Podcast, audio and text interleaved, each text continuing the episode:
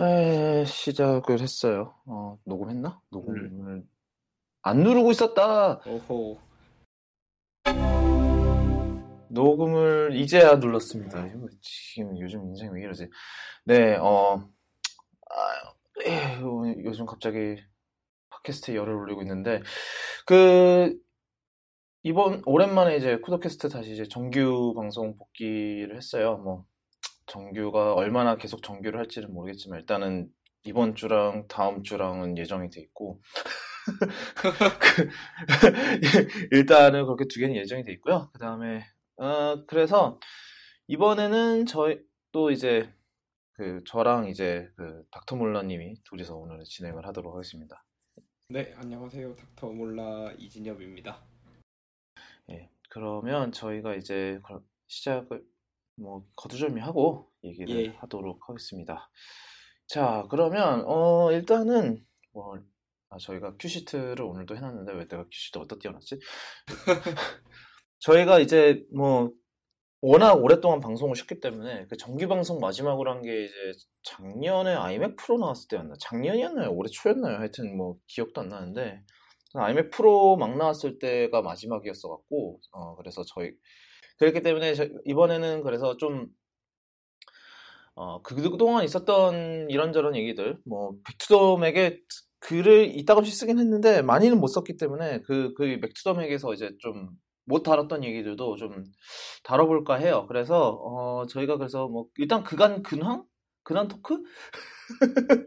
저희, 저희 그 근황 토크인데, 뭐, 저는 뭐, 대학 생활을 끝냈고, 뭐, 이제 직장 생활을 막 시작하려는 음. 참이고요. 에이, 짜증나요. 저, 네. 저도 이제 뭐 이제 학부생 생활은 이제 거의 끝냈고 이제 대학원생 이제 그래도 학생이네요. 저는 예. 새, 새로운 노예. 새, 로운 노예 생활을 시작하신다고. 네, 축하, 그렇습니다. 축하드려야 되나 말아야 되나 되게 애매지네. 축하해주시면 될 것 같아요. 예. 어, 네, 하여튼 그래서 음, 저희가 일단은 그렇고요. 에, 그리고 지금 백투더맥도 저희가 사실 글감이 되게 밀렸어요. 저나 이제 진현미, 에, 그 이제 닥터 몰라님이나 둘 다 엄청나게 바빠져. 쓸거리가 밀려 있는데, 예, 근데 전반기가 좀 장난 아니게 못 가고 그래서 미루고 미루고 있었, 있었 던 것들이 있고요. 그 다음에 뭐 그, 다행히도 저는 Tweetbot 리뷰를 음, 한 지난주인가 지난주인가에 내보냈고 그 다음에 닥터 몰라님도 오늘 iPad 예. 그거를 뭐 iPad 리뷰라고 그러긴 그렇고 사실 리뷰는 제가 할 거라 전 리, 저, 이제 제 차례인데 네네. 이제 아이패드 얘기는 좀 이따가 할 거고요. 그다음에 저는 홈팟 리뷰도 지금 준비를 하고 있긴 한데 제가 지금 뭐 어디 이사하고 막 이러고 있는 상태라 그 홈팟을 싸버렸어요. 그래서 지금 리뷰가 안 돼요. 지금 그 음, 이번 주에 iOS 11.4가 나오면서 이제 에어플레이 2를 지원을 하는데 지금 그것도 테스트를 못 하고 있어요. 왜냐하면 싸버렸거든요. 음, 이제 음, 음. 그 홈팟 네. 두 개로 스테레오 스피커 되는 그것도 이제 지원이 되는 거잖아요. 예, 스테레오 pairing이랑 뭐 이제 에어플레이 예. 2 이제 뭐 뭐지 그 multi-room 오디오랑 이런 거가 되는 건데 네네. 어 제가 불행히도 네, 그렇게 돼서 싸- 홈팟이 지금 없는 관계로 지금 홈팟이 아직도 세인트루이스에 있어요. 저는 뉴욕에 있는데 그래서 어 그래서 제가 그거 리뷰를 못 하고 있습니다. 어 사실 근데 뭐 multi-room 오디오나 스테레오 pairing은 홈팟 한 대 더 사야 가능한 거라 솔직히 그래요. 아니면 여기도 원룸이라 원룸에 무슨 스테레 그 홈팟을 두 대를 들여봤자 무슨 의미가 있나 생각. 그래도 스테레오는 그 멀티룸 오디오는 의미가 없어도 스테레오는 그래도 의미가 있지 않을까요? 네. 그래서 아, 멀티룸이랄 것도 없어요. 뭐 아니 원룸이니까 하나로 다 돼 있고 네네. 뭐 그렇죠. 그러려면은 그러려면은 뭐 화장실에다 하나 갖다 놔야 되나? 예, 뭐 홈팟 얘기도 좀 이따가 할 겁니다. 그래서 예. 어. 그래서 저희는 뭐 이렇게 지내왔고요. 어, 좀, 아마 이제 하반기 좀 지- 되면 이제 좀더 어, 많은 글들이 나올 거고 그 다음에 그 시작이 아마 다음 주가 되겠죠. 아, 벌써부터 다음 주가 두려워지는 순간인데. 그래서 이제 그 저희가 저희 얘기는 이쯤 하고요. 그리고 뭐 이제 그 그동안 이제 2018년 전반기 동안 이제 좀 있었던 소식들을 몇 가지 좀 가져와 봤어요. 그래서 어, 일단 첫 번째 바빠서 못 다뤘던 두 가지 얘기를 좀 해볼까 해요. 이제 그 불행히도 이제 둘 다 맥 관련 그 애플 하드웨어 중에서도 맥 관련 얘기인데 이제 네 그리고 예안 좋은 네, 얘기죠. 예, 좀 좋은 얘기도 아니고 좋은 얘기 예. 그래서 좀 약간 이런 얘기 이런 것도 있었던 것 같아요. 뭐 좋은 얘기가 아니라서 백소명에서 안 달았던 거 아니냐라는 그런 것도 있었던 것 같은데 저희가 그게 아니라 정말로 진짜 시간 없었어요. 예.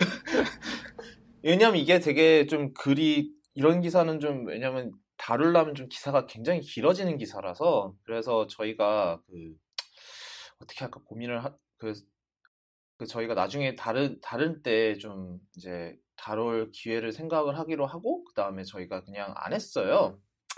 근데 이제 그렇게 생, 그렇게 그런 오해를 네, 빚게 돼서 좀, 그건 좀 죄송스럽게 생각을 하고요. 그래서 저희가 그- 지금에나마 조금 늦게 그 백투더맥에서 좀 다루, 못 다뤘던 얘기니까 여기서 좀 다뤄보고자 합니다. 그래서 일단 첫 번째 얘기가 뭐냐면은 그 이제 저희 맥북 프로를 둘러싼 이제 키보드 관련 얘기인데, 어, 이게 뭐냐면은 이제 그 2015년형 이제 12인치 맥북이랑 그다음에 2016년형 이제 맥북 프로부터 도입된 이제 그 butterfly 키보드, 나비식 키보드라고 그러죠, 우리나라에서는. 그 나비식 키보드가 계속 해- 이제 기존 그러니까 예전 예전 맥북 프로랑 비교해서 이제 키보드 방식이 많이 바뀌었어요. 내부 스위치 방식이. 그래서 이제 그 그게 이제 전반적으로 이제 훨씬 얇아졌고 그 다음에 뭐 애플 말에 따르면 이제 정확도가 훨씬 높다라는 얘기가 있는데 얘기를 했었는데 이제 이게 역으로 이제 굉장히 불량- 불량률이 이제 많이 늘었다라는 이제 그런 보도가 여기저기서 이제 나오기 시작을 했어요.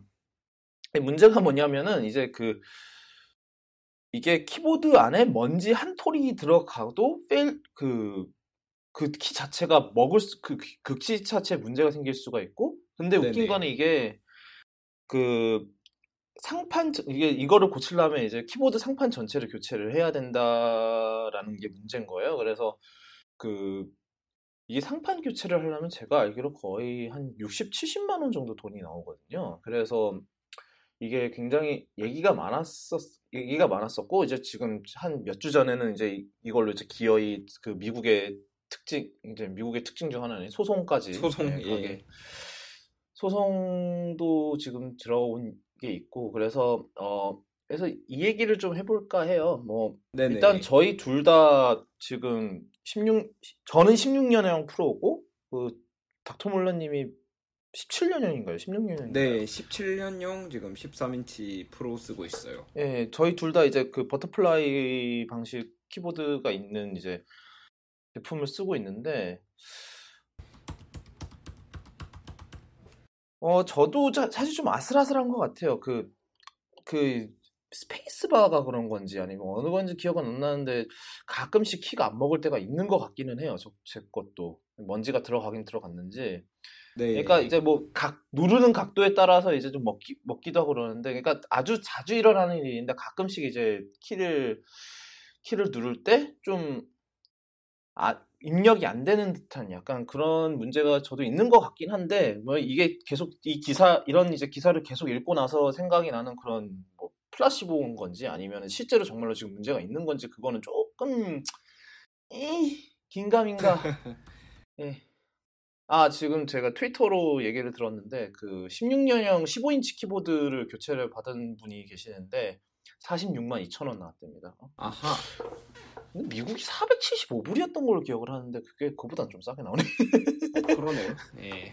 한국 한국화되면 보통 더 비싸지는데 예. 예. 근데, 이- 예, 근데 물론 이제 이분은, 이제 이분, 지금 제보 받은 분 얘기는 이제 어차피 애플 케어를 했었기 때문에, 그, 결국은 영원 처리됐다. 아하. 예.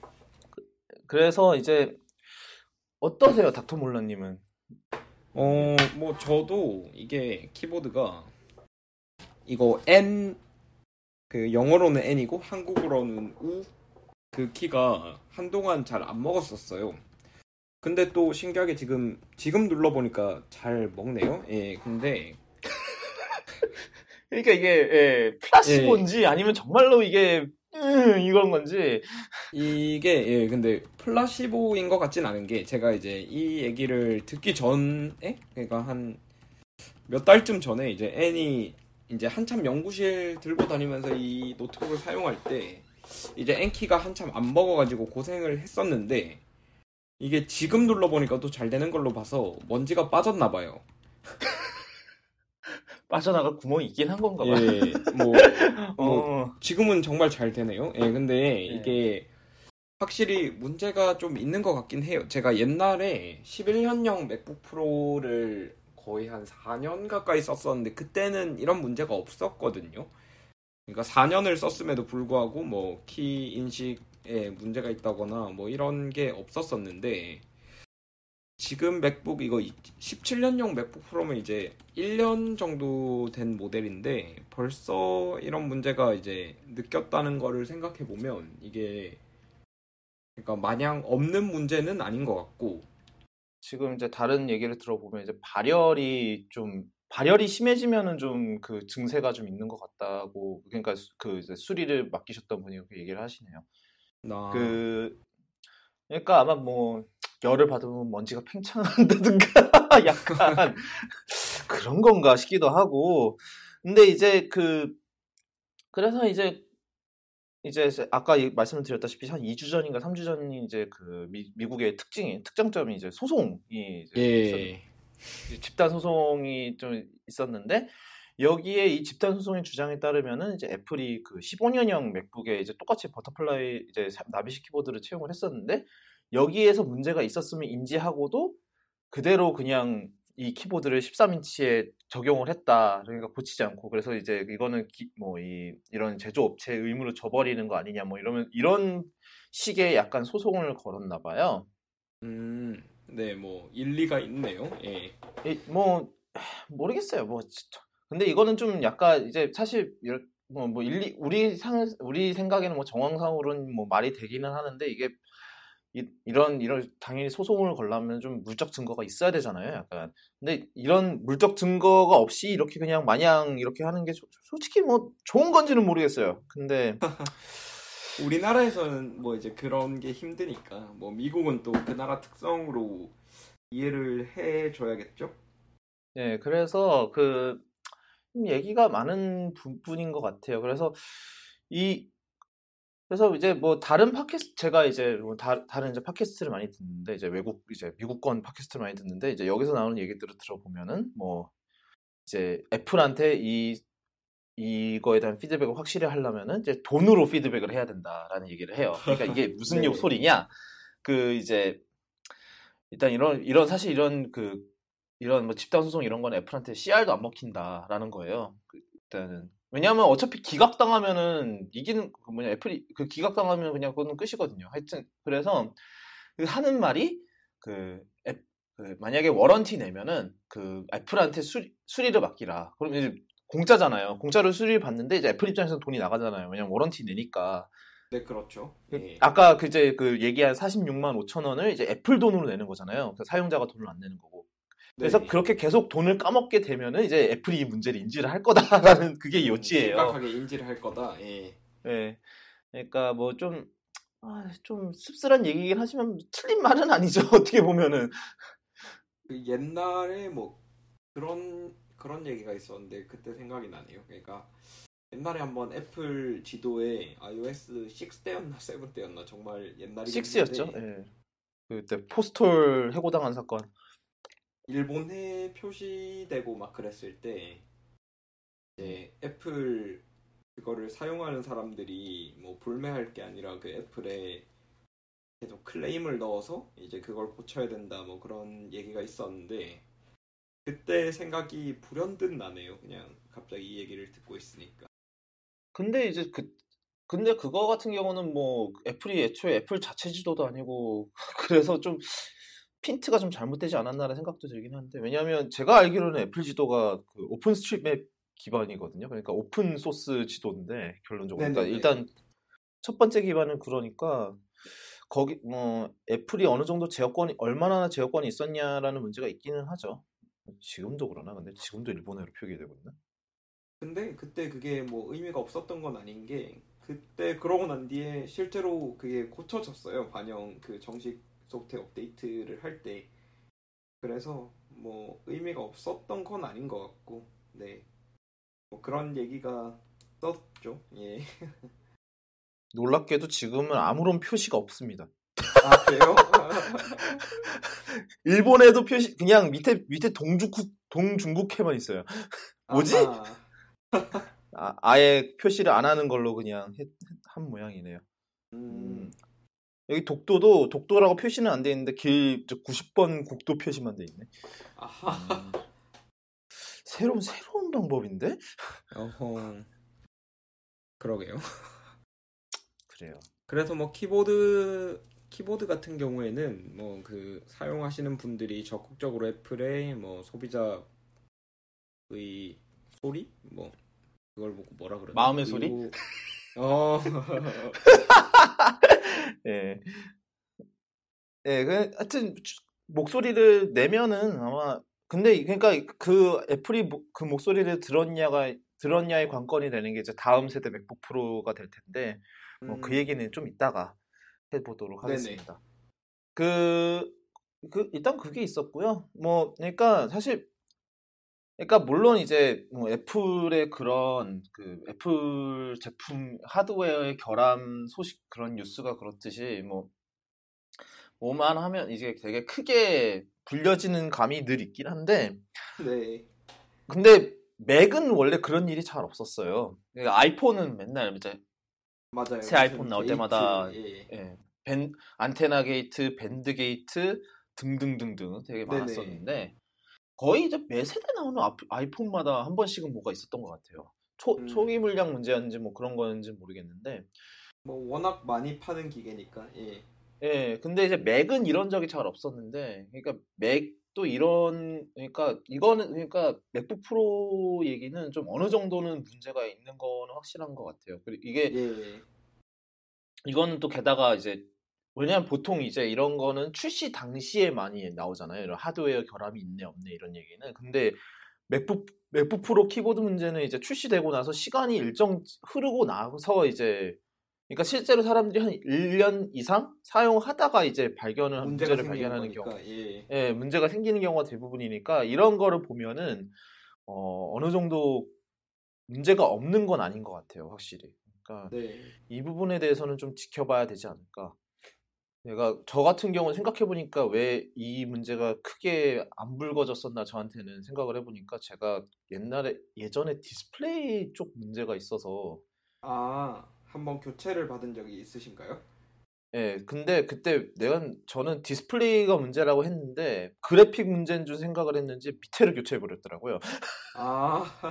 근데 웃긴 거는 그걸로 안 고쳐진 거예요. 그래갖고 한 번 더 맡겨서 그제서야 이제 디스플레이 교체를 받아갖고 다 고쳐졌어요. 그러니까 결론적으로 지금 얘는 그때 산, 산 상태 그대로가 아니고 지금 위아래 다 한 번씩 교체를 받은 거예요. 완전 근데 이제 거네요. 예. 아 근데 그것도 작년이었나? 작년? 어 작년 초, 그러니까 이거 1년 되, 아 작년 가을이었구나. 작년 가을에 그렇게 한 번 싹 다 교체를 받았어요. 그때 애플케어 끝나기 직전에. 왜냐면 아니 왜냐면 제가 까먹고 애플케어 플러스를 여기 저 미국에서 쓰니까 이제 애플케어 플러스를 먹여야 되는데 애플케어 플러스 같은 경우는 이제 구매하고 나서 60일 이내로 사야 되거든요. 근데 제가 그거를 못 지키 못 지키는 바람에 그래서 1년만 하다가 그게 끝났어요. 그래서 네 그런 얘기 그런 게 있었죠. 어, 그리고, 뭐, 그게 있었고요. 어, 그 다음은 사실, 뭐, 이것도 좀, 뭐랄까, 예, 그런 얘기인데, 이거는 이제 아이맥 프로 얘기예요. 이제 이거는 이제 아이맥 프로 자체 뭔가 하드웨어 결함이 있다는 게 아니고, 이제 수리 관련 이제 좀 문제가 좀 있었는데, 이 시작, 이거의 발단이 이제 그 첫 번째가 이제 유튜버인 그 리너스 택팁인가?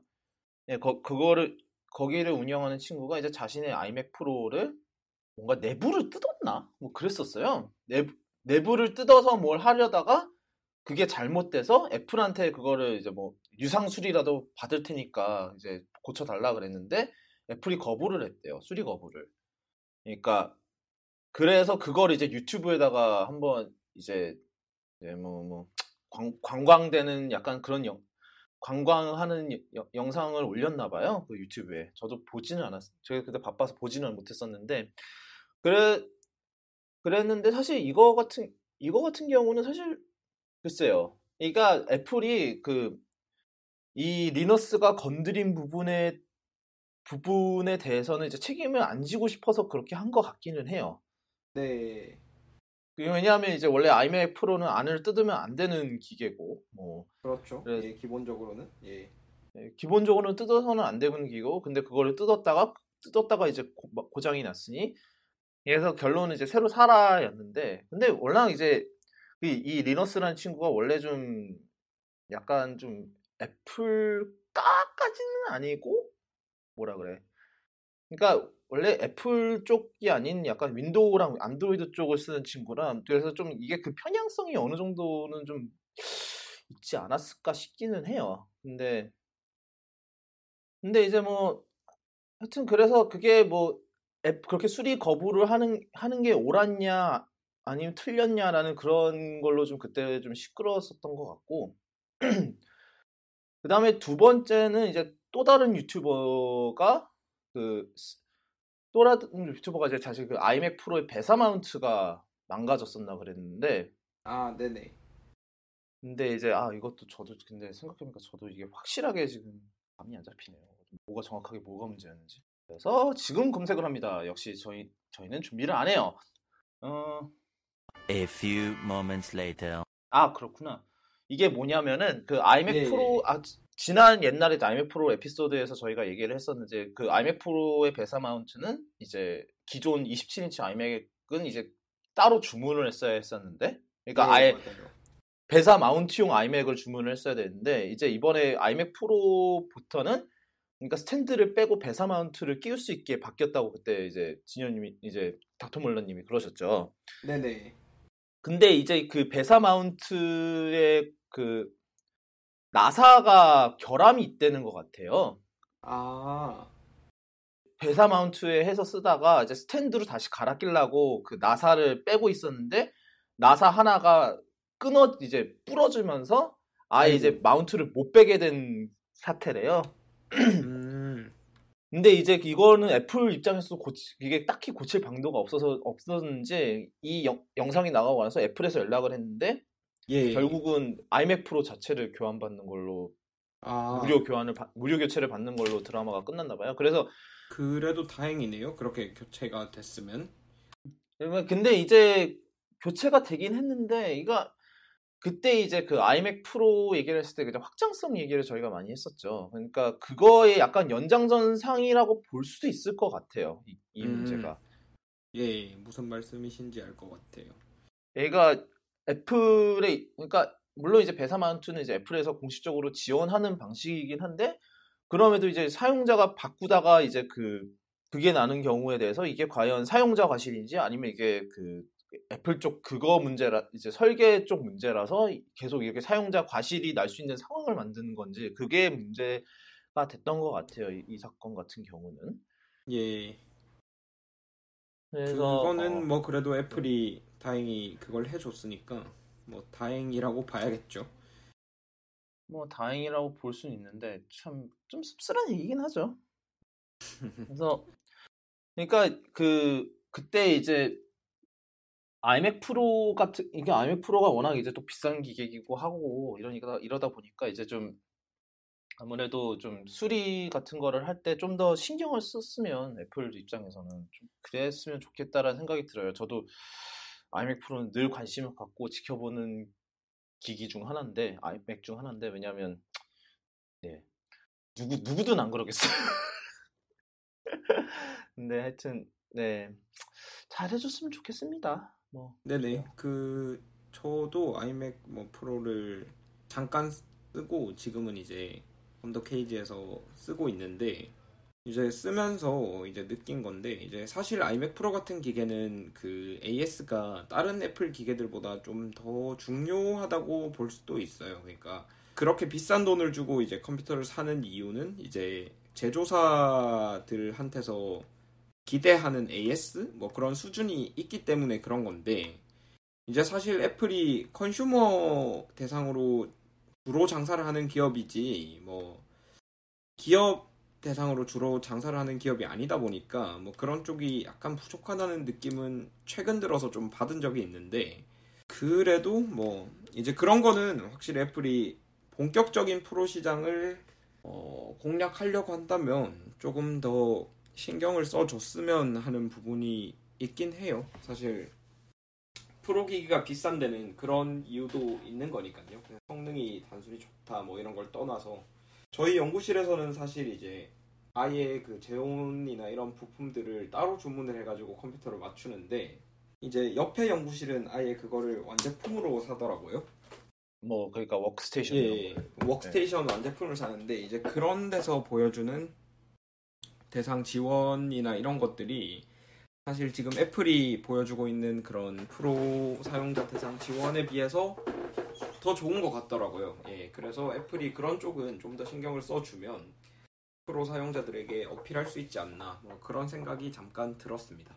그래서 이렇게 저희 하여튼 이 문제가 제, 제 생각엔 제일 좀 컸던 것 같아요. 그 네, 예.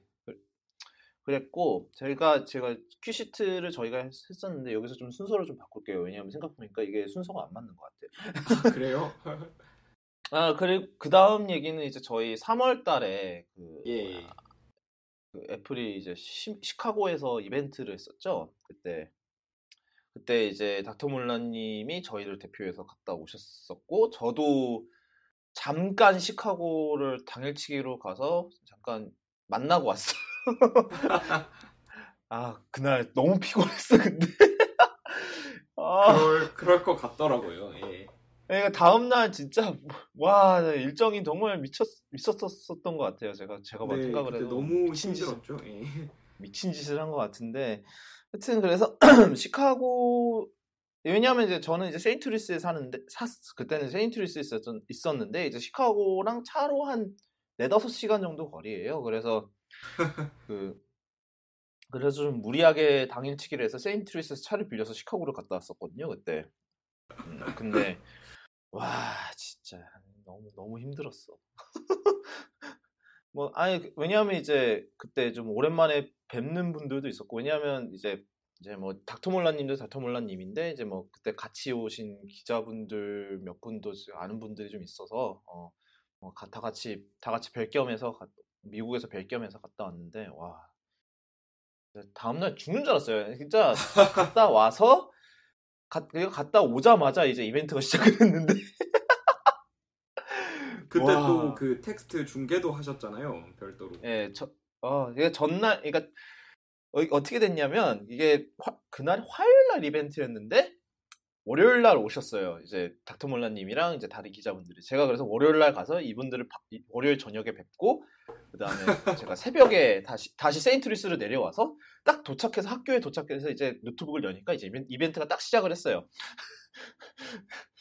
이제 이날 얘기를 좀 해볼게요. 이제 이날 이날 이벤트가 좀 교육에 초점을 뒀던 이벤트였고 이제 하지만 뭐 대부분의 사람들한테는 이제 이날이 아이패 새, 새 아이패드 발표한 날 정도로만 이제 기억이 되겠, 되겠지만 이제 사실 애플이 교육 시장에 굉장히 언제나 이제 관심이 굉장히 컸었고 옛날에도 그랬어요. 옛날 이제 맥 시절부터 그래 거의 이제 창립 이제 창업이 시- 회사가 생긴 시점부터 늘 그래 왔었고 그 다음에 네. 이제 계속 옛날에 이제 맥 당연히 이제 맥을 이제 프로모션을 했었는데 이제는 그 아이패드로 갈아탔죠. 예. 예, 바꿔서 이제 그렇게 하- 이제 하는데 요즘 요즘에는 이제 근데 뭐 크롬북이 대세라고 해요. 그 네네. 왜 워낙 싸니까 예, 그렇다고. 워낙. 싸게- 예. 워낙 싸고 그 다음에 이제 구, 구글의 구글의 이제 클라우드 그게 워낙 강하니까 그래서 구글이 요즘 많이 이제 잡아 먹었다고 하는데 이제 이번에 그 그래서 이번 이벤트는 약간 이제 애플이 그거를 다시 예. 애플한테 그 돌려놓으려는 약간 예. 예, 약간 그런 연장선상에서 볼 수 있다라고 생각을 하면 될 것 같아요. 근데 이제 그날이 되게 흥미로웠던 게 이제 그 이제 이벤트는 뭐 보통 이벤트고 이벤트가 끝나고 나서 이제 되게 뭐라 그러지? 그걸 했잖아요. 실제로 이제 그 시연을 위해서 막 교실 같은 데 막 돌아다니면서 이제 그랬었잖아요. 그때. 네. 그 얘기를 좀 해주시죠. 직접 어. 갔다 오셨으니까. 네네. 그때 이제 교실 같은 데를 이렇게 돌아다니면서 뭐 나름 재밌는 체험이었던 것 같아요. 그러니까 사실 그게 그런 경험이 글로 옮기기 쉽지 않은 경험인데 어 제가 그때 체험했던 거는 이제 수학 수업이랑 또 하나가 뭐였더라? 벌써 기억이 안 나는데 이거는 약간 학생들의 특징이죠. 원래 그 지나만 까먹는 거. 그래서 예, 뭐 근데 수학 수업에서 뭘 했냐면 그 피보나치 수열이라고 다들 아시죠? 그 피보나치 수열에 대해서 약간 그 시를 만들었어요. 피보나치 시? 그러니까 이제 그거를 시를 만들고 그 시를 갖다가 뭘 뭘 했더라? 그걸로 그, 그 GarageBand 아닌데 아 Clips Clips로 그걸로 영상을 만들었어요. 그 만들었던 피보나치 시로 뭐 그런 식으로 하면서 이제 그 수업을 받았는데 그 얘기는 기사에서 못 본 것 같은데요. 어, 그 보시면 한 줄 정도로 쓰여 있을 거예요.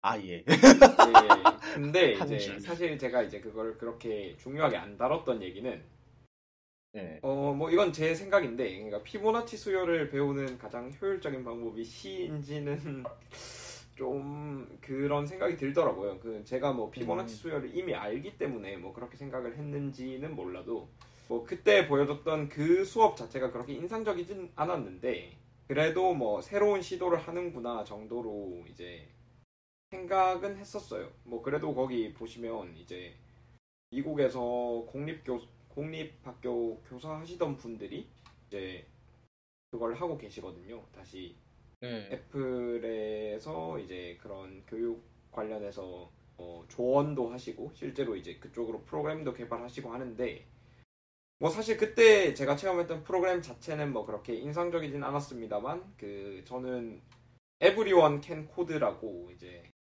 애플 교육 프로그램 중에 있는 일부 코스 그거를 굉장히 마음에 들어 해요.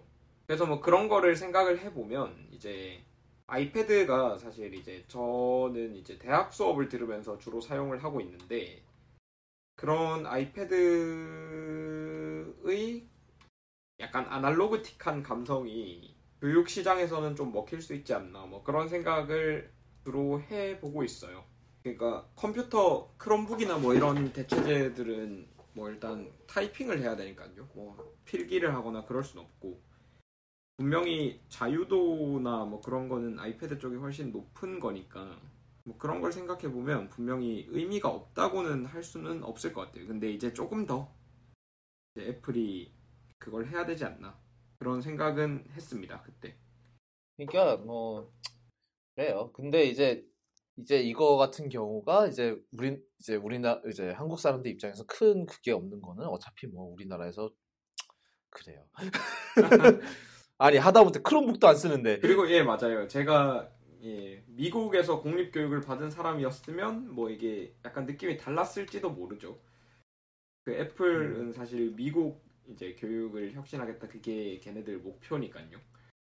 그러니까 저는 사실 그때 그 초대를 받았다는 게 저는 되게 놀랐던 게 왜냐하면 이게 되게 교육 이벤트면은 그 이게 교육 이벤트면은 애플이 이거 세계 교육을 다 뭘 하겠다고 이런 이런 이벤트가 아니고서는 뭐 굳이 다른 나라 그 기자들까지 소- 초대를 할 필요가 있나라는 생각이 들었었거든요. 그래서 되게 좀 놀랐었어요. 사실 초대를 아- 못 받을 줄 알았거든요. 저는 개인적으로. 그냥 미국 내에서만 하고 끝날 줄 알았고 뭐 어차피 장소도 되게 소규모의 학교에서 진행이 됐었기 때문에 그래서 이게 그게 꼭 한국에서 굳이 이걸 하려 그러니까 초대해서 갈라나라는 생각을 했는데 가- 그 초대를 받았다고 하셔갖고 그래서 음. 이게 왜냐하면은 뭐, 구- 뭐 저- 어차피 이게 제 생각에는 뭐 아이패드 때문에 한 거 같, 초대를 한것 같긴 한데 사실 아이패드 자체는 사실 이게 이 이벤트 자체 그 별로 포커스가 아니었거든요. 사실 그 맞아요. 예. 아이 저 이게 프레젠테이션 한 1시간 정도 진행이 됐는데 한 아이패드는 한 15분 만에 쳐내, 쳐내던데 내 기억에. 근데 애플은 그 당시에 뭐 그런 생각도 있었나 봐요. 그러니까 사실 저희들한테도 그러니까 한국이나 이런 동아시아권 기자들한테도 뭐 보여주고 싶었던 게 있었나 봐요 그 당시에 그때 이제 제가 들었을 때 교육을 받았을 때 그 한국 기자들이랑 일본 기자들 뭐 이렇게 해가지고 동아시아권에서 온 기자들이 함께 교육을 받았었거든요. 뭐 그런 거를 생각을 해보면 뭐 꼭 미국 내 그것만 하려고 그때 했던 건 아닌 것 같은데 이게 근데 그런 생각이 들긴 해요. 우리나라 같은 경우는 미국 공립교육보다 훨씬 더 되게 틀에 박혀 있다고 하, 하잖아요. 약간 그 공립교육 시스템 자체가 뭔가 이제 새로운 기술이 끼어들 틈이 없는 약간 그런 곳이라고 저는 생각을 하고 있는데 그래서 이게 과연 애플이나 뭐 하다못해 애플이 아니더라도 구글 같은 회사가 사실 우리나라에서는 만약에 이런 거를 한다면 사실 애플보다는 구글이 좀 더 성공 가능성이 높다고 생각을 하긴 하는데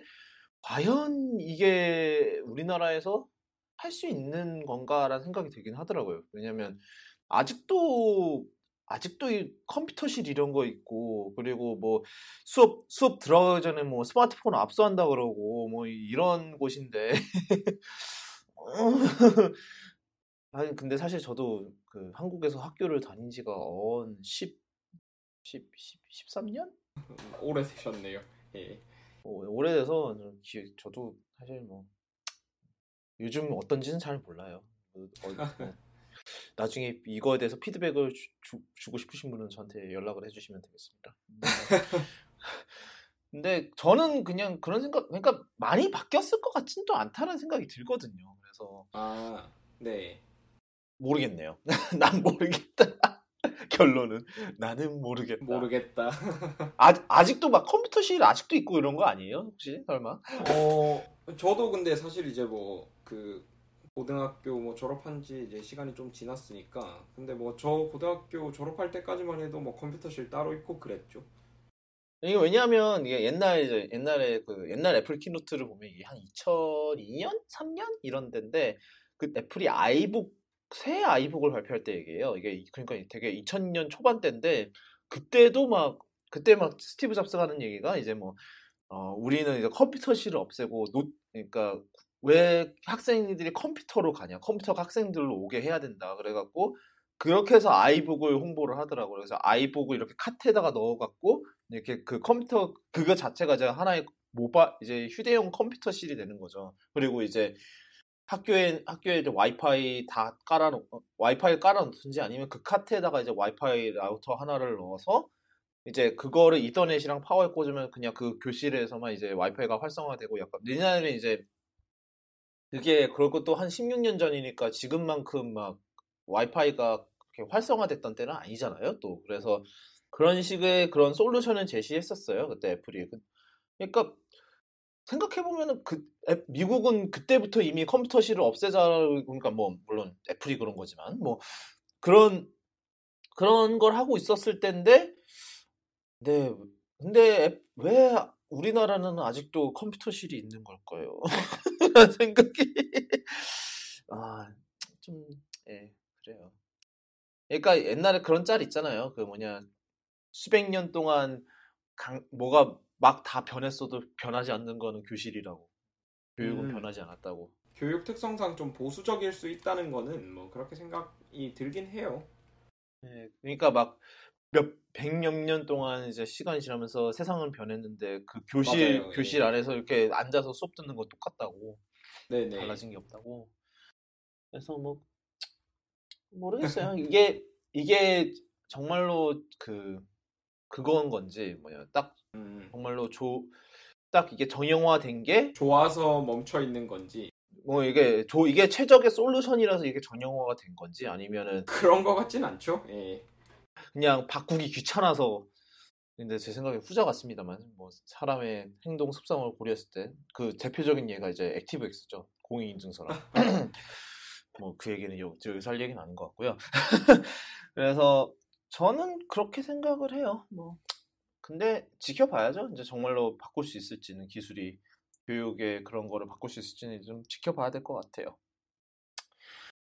그래서 예, 그 얘기는 그 얘기고요. 음, 그리고 이제 구글 I/O 얘기를 잠깐만 할게요. 어, 구글 사실 저희 둘 다 구글이 전문 분야는 아니긴 한데, 음, 네, 저 사실 구글 I/O도 굉- 그래서 이제 굉장히 많은 걸 얘기했었는데 저는 딱 두 가지만 얘기를 해보려고 해요. 이제 그 첫 번째가 이제 그 안드로이드 P 음, 얘기랑? 네네. 그 다음에 이제 그 모두를 충격과 공포에 파- 빠뜨렸던 그리고 그 다음 그 충격과 공포가 지나자 이제 그 진위성을 의심하기 시작했던 그 듀플렉스 얘기인데 안드로이드 P 같은 경우는 이제 이번에 뭐 다른 건 다 뭐 뭐 디지털 웰빙 뭐 이런 얘기도 있었고 이제 요즘 그게 좀 주요 테마잖아요. 그 뭐야 이제 스마트폰 중독 뭐 이런 거에서 벗어나는 거를 뭐 이제 이제, 핸- 이제 스마트폰 이제 소프트웨어 제조 개발사에서 좀 고민을 할 때가 되지 않았나. 뭐 이런 좀 저는 올바른 방향이라고 생각해요 개인적으로는. 왜냐하면 그 아무래도 스마트폰이라는 게그 모르겠어요. 이게 중독이란 중독인 건지 아니면 그만큼 스마트폰이 이제 정말로 이제 현대인에게 필수품이 된 건지는 뭐 그거는 이제 뭐 사, 람들의 해석에 따라 다른 거긴 한데 근데 확실히 이제 스마트폰 사용 시간이 엄-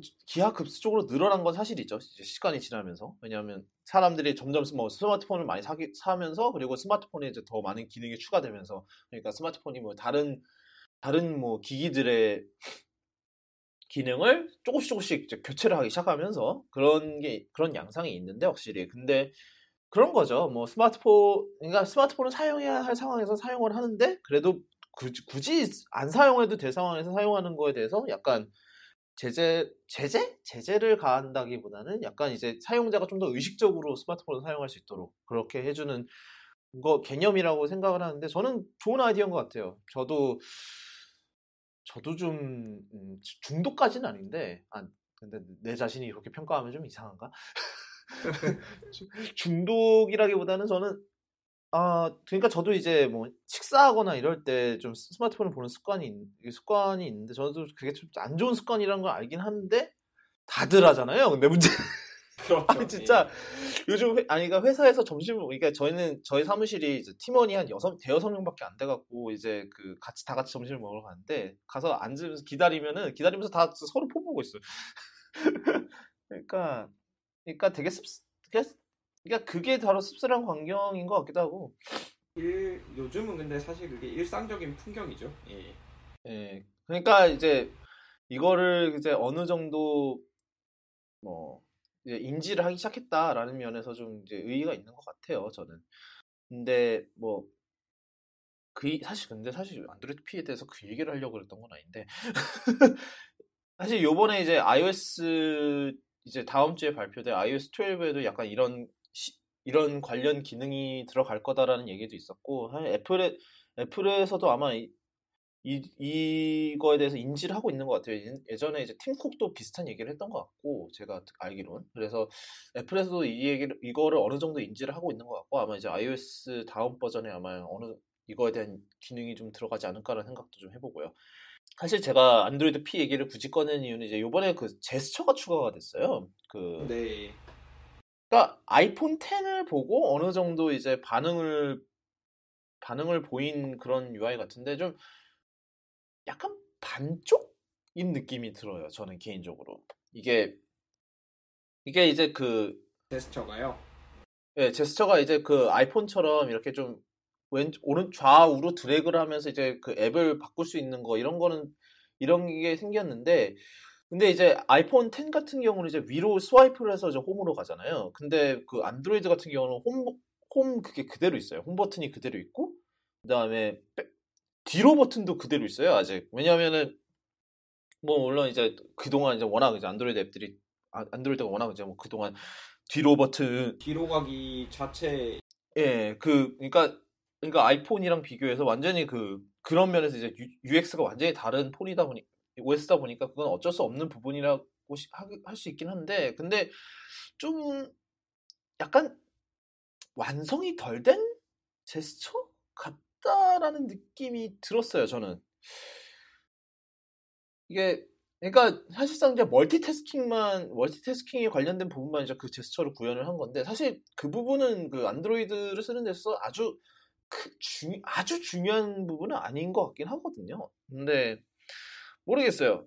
근데, 그, 왜냐하면은 이제 아이폰 10에서 그, 제스처를 도입을 한 가장 큰 이유가 이제 홈 버튼 없애려고였잖아요. 홈 버튼 없애고 이제 기기를 다 화면 앞 이제 앞에를 다 화면으로 채우려고 이렇게 도입을 한 거였는데 사실 그 안드로이드 P가 그 제스처를 제스처 유, 그 UX를 하면서 홈, 어차피 홈 버튼이랑 그 뒤로 가기 버튼이 그대로 있으니까 사실 그 부분에서는 얻는 게 하나도 없거든요. 그, 그, 그 그거랑 비교해서 뭐 작아진 것도 아니고 그래서 이게 의미가 있나라는 생각이 저는 들었거든요.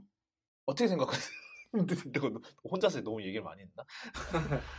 근데 뭐 어, 그 안드로이드는 사실 이제 기계가 하나만 있는 기계가 아니니까 이제 애플처럼 아이폰 10에 딱 최적화된 UX 뭐 이렇게 내놓을 수 있는 그런 상황이 아니다 보니까 걔네들이 그런 식으로 한 게 아닌지 뭐 그런 생각이 드는데 뭐 그런 식으로 안드로이드 P에서 뭐 그런 기반을 닦아 놓으면 뭐 밑에 있는 제조사들에서 뭐 이제 백스페 아 백키가 없고 뭐 홈키가 없는 안드로이드 폰 뭐 이런 거를 설계를 하고 이런데 훨씬 편해지니까 뭐 그런 생각을 좀 해가지고 만든 게 아닌가 하는 생각이 드네요.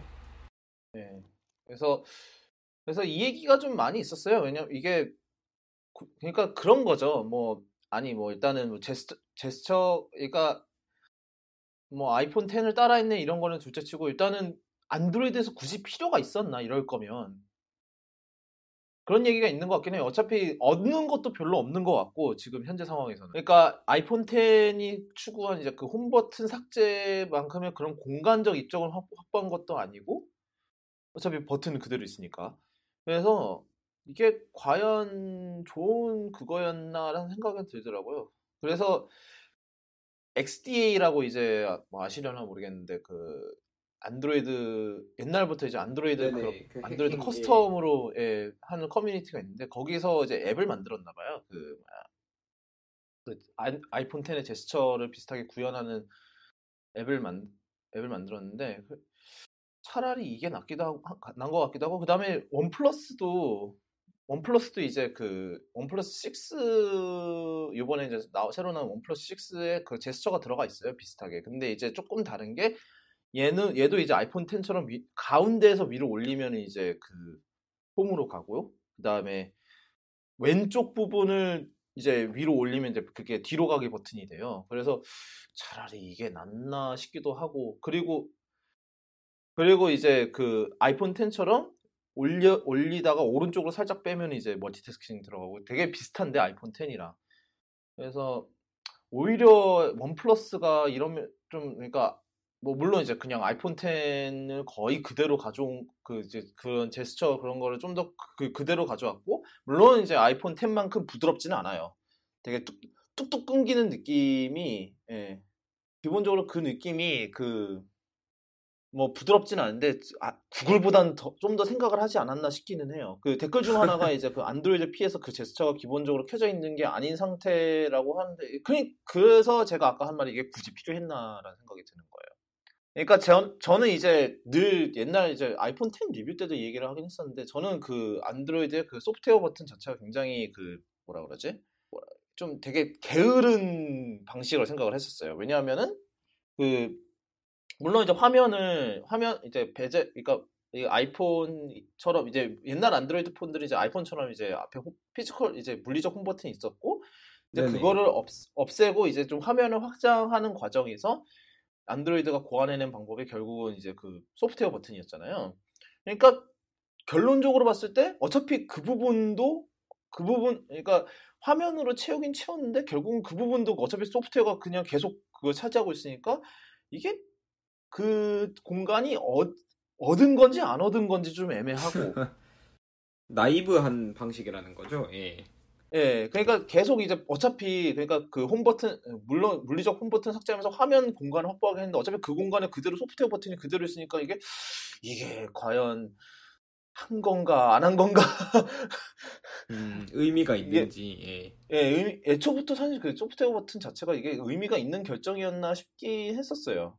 근데 물론 이제 그 의, 이제 요즘 같이 이제 베젤이 좀 더더 없어지면서 조금 그나마 의미가 생기긴 했는데 근데 또 이 상태에서 또 이렇게 제스처를 하는 것 자체가 물론 이제 이 안, 아까 이제 댓글에서 그 댓글에 다신 분이 강조했다시피 일단은 지금 안드로이드 P의 이 제스처는 일단 안드로이드 P 자체가 아직 베타고요. 뭐 올해 말에 나올 거지만 베타고 그 다음에 기본적으로는 꺼져 있어요. 그러니까 나, 켜야 돼요. 수동으로 켜야 되는데 근데 지금 생각을 해보면은 안드로이드 P에 대해서 이, 예, 얘기가 가장 많이 나오는 부분이 그 제스처 부분이거든요. 그러니까 뭐 그러니까 모르겠어요. 그 구글 I.O. 키노트에서 애- 구글이 애초에 그걸 많이 강조를 했었는지 그런 그거는 기억이 잘 안 나는데 일단은 그런 것 같아요. 아직 뭐 물- 물론 이제 구글이랑 애플이랑 소프트웨어 개발 방식이 많이 다른 건 사실이잖아요. 애플은 뭐 그래도 최대한 완성할 때까지 기다리는 입장이고 뭐 그게 요즘은 뭐 어찌됐든 요즘 요즘이 그 문 하여튼 뭐뭐 대표적인 예가 이제 그 그 이제 WW 다음 해 WWDC 시작하기 일주일 전에 배포한 그 에어플레이 2랑 그다음에 아이클라우드 아이 메시지 공간 기능 뭐 그런 건데 구글은 일단 던지고 보는 약간 그런 습관이 있잖아요. 일단은 배- 뭐그 지메일도 제가 알기로는 한 4, 5년 베타 하지 않았나? 그랬던 것 같은데 음. 근데 지메일이 예, 제가 알기로는 한 이제 바- 서비스 시작하고 나서 한 4, 5년 동안 베타였어요. 근데 한 생각을 해보면 그렇잖아요. 이메일 서비스를 베타로 베타로 4, 5년씩이나 굴리면은 뭐 거- 그렇게 쓰다가 없어지면 뭐 메일 없어지면 책임 안 진다 이 소린 건지 왜 그럴 거면 왜 애초에 했나 싶기도 하고 그런 거죠.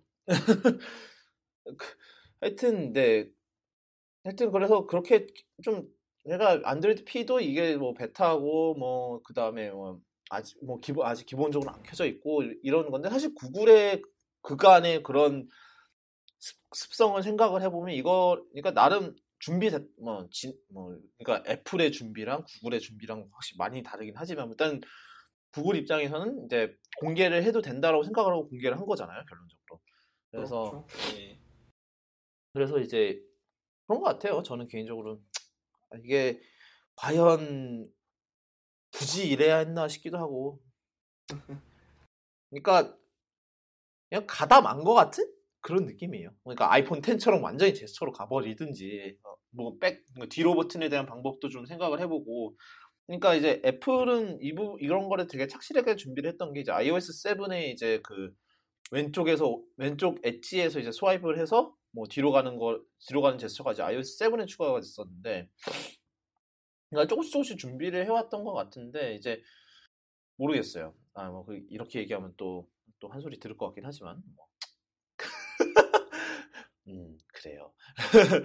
어 일단은 예, 그, 그 얘기는 그 얘기고 그 다음에 아이고 저희 그 다음은 그 그 다음 얘기는 이제 그 저희 그 뭐야 듀플렉스 구글 듀플렉스인데 이, 이거 그러니까 뭐 안드로이드 P는 뭐 그렇다 치는데 이거는 정말로 얘기가 많았죠. 어 왜냐하면 이제 그 일단은 뭔지 설명을 해드리자면 구글 듀, 구글이 이제 이번 I/O에서 한 게 이제 Duplex 데모인데 이게 뭐냐면은 그, 이- 그 구글 Assistant가 사실상 이제 사람처럼 이제 그 업소 같은데 전화를 해서 이제 예약을 하는 그런 일련의 과정을 이제 영상을 공개를 했는데 이게 이제 인- 사람 보통 사람 같이 뭐 중간에 어 이런 이런 추임새 또 너무 자연스럽게 넣었고 그래서 이게 또 자연스럽게 넣으면서 이제 사람인 척하면서 하는 하는 게 나왔었어요. 그래서 So how can I help you? Hi, I'm calling to book a women's haircut for a client. Um, I'm looking for something on May 3rd. Sure, give me one second. Mm-hmm. Sure, what time are you looking for around? At 12 p.m. We do not have a 12 p.m. available. The closest we have to that is a 1.15. Do you have anything between 10 a.m. and uh, 12 p.m.? Depending on what service she would like. What service is she looking for? Just a woman's haircut for now. Okay, we have a 10 o'clock. 10 a.m. is fine. Okay, what's her first name? The first name is Lisa. Okay, perfect. So I will see Lisa at 10 o'clock on May 3rd. Okay, great. Thanks. Great. Have a great day. Bye. 이때 이제 처음에 공개됐을 땐 다들 이게 충격과 공포였죠, 사실상. 근데 이제 그러고 나서 이제 충, 그 충격과 공포가 지나고 나자 이제 이게 윤리성 문, 일단은 첫 번째로 윤리성 문제가 좀 불거지기 시작을 했어요. 과연 이제 상대방한테 얘기 상대방한테 이제 기계라고 얘기를 안 하고 그냥 이렇게 사람처럼 행동을 하는 게 과연 옳은가? 음, 라는 얘기 과연 옳은가 이런 얘기가 있어, 있었어서 이제 뭐 구글에서 나중에 이제 실제로 하게 되면은 물론 앞에 기- 이게 기계라는 거를 미리 공지를 하고 할 거다라고 말은 라고 이제 했나요? 밝혔어. 예. 예, 말은 했어요. 왜냐하면 이게 또 미국에서 또 법이 있대요. 이제 그런 이런 전화를 할 때 쌍, 쌍방이 쌍방이 다 인간이어야 한다라는 그런 또 법규가 있나 봐요. 뭐 주, 이게 근데 미, 이게 미국 연방 법은 아니고 이제 주마다 또 달라서 구법 예. 근데 그래서 그래서 이제 구글 입장에서는 그 나중에 그 추가를 하겠다라고 얘기를 했었고요. 근데 그거 뭐 사실 그런 것 같아요. 그러니까 그러니까 이 부분에 대해서는 좀 많이 생각을 해봐야 될 부분인 것 같긴 해요. 이제 뭐 물론 이게 왜냐하면은 사실 약속을 잡는 게 이게 물론 되게 되게 이제 리스크가 적은 거긴 하죠. 뭐 잘못되면은 뭐 그냥 다음날 다시 하면 되고 이러니까는. 근데 여전히 그래도 리스크는 리스크잖아요. 이런 약속을 잡고 이런 과- 일련의 과정이. 네네.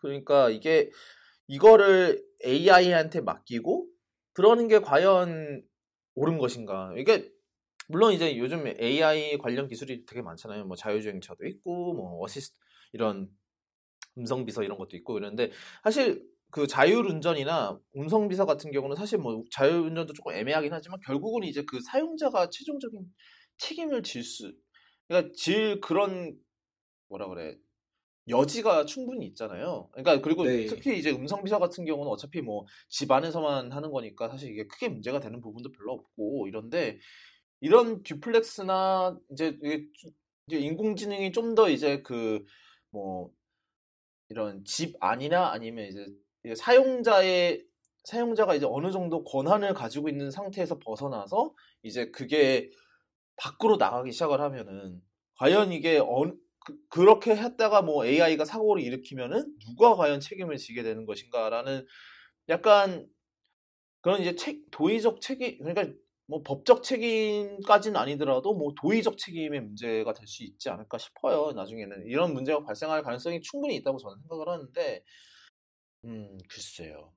그러니까 그 이번 닥터, 닥터 몰라님 같은 경우는 지금 대학원에서 deep learning을 연구하고 계신다고 그랬었잖아요. 지금 그래서 그런 입장에서 좀 그 좀 뭐라 그래 그 의견을 좀 들어보고 싶은데 아, 네네. 음, 이게 뭐 deep learning이라는 것 자체는 그냥 굉장한 기술이라고 해야 되나요? 예.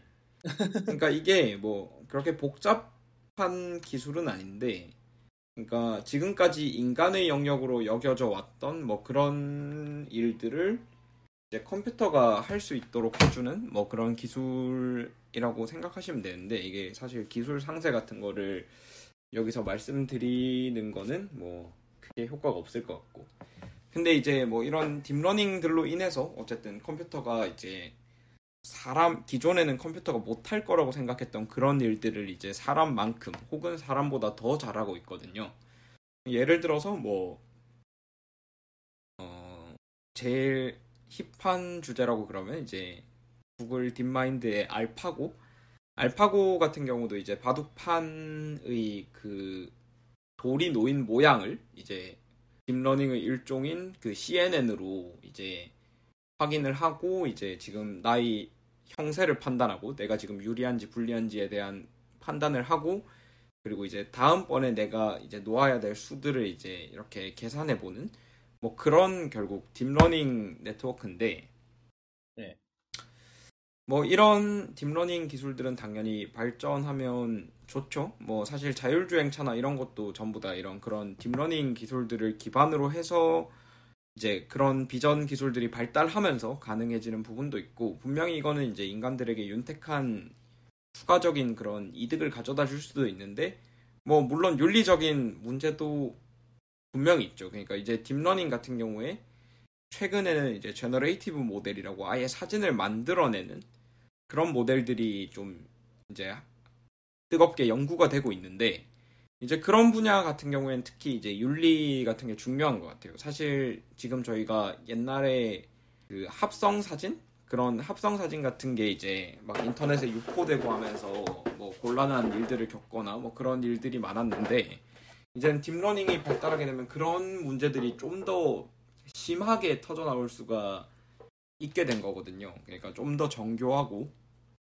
좀 더 많은 양의 데이터들이 그런 방식으로 유포될 수 있기 때문에 뭐 그런 거에 관련돼서 뭐 윤리적인 기준을 세우거나 그런 거는 뭐 중요한 것 같고 근데 뭐 어쨌든 deep learning이나 뭐 이런 최신 기술들이 이제 기술 기업들이 이제 앞으로 나아가야 되고 이제 나아가야 될 방향인 거는 분명하고 이제 그런 기술들을 발전을 시키면서 부작용을 어떻게 또 관리할 수 있을지 이런 거를 진지하게 고민해보는 그런 문제도 이제 이런 기술로 돈을 버는 기업으로서 당연히 해야 될 문제라고 생각해요.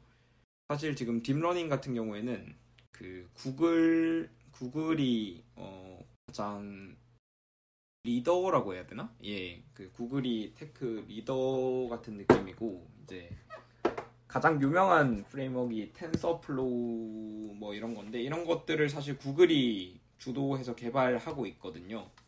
그래서 사실 deep learning 같은 경우에는 뭐 구글은 애초에 그 learning용으로 하드웨어도 자체적으로 개발을 하고 있고 애플의 Neural Engine 같은 느낌인데 그거를 서버 단위로 이제 하고 있는 건데 사실 뭐 구글 TPU가 애플 뉴럴 엔진보다 먼저 나온 친구죠.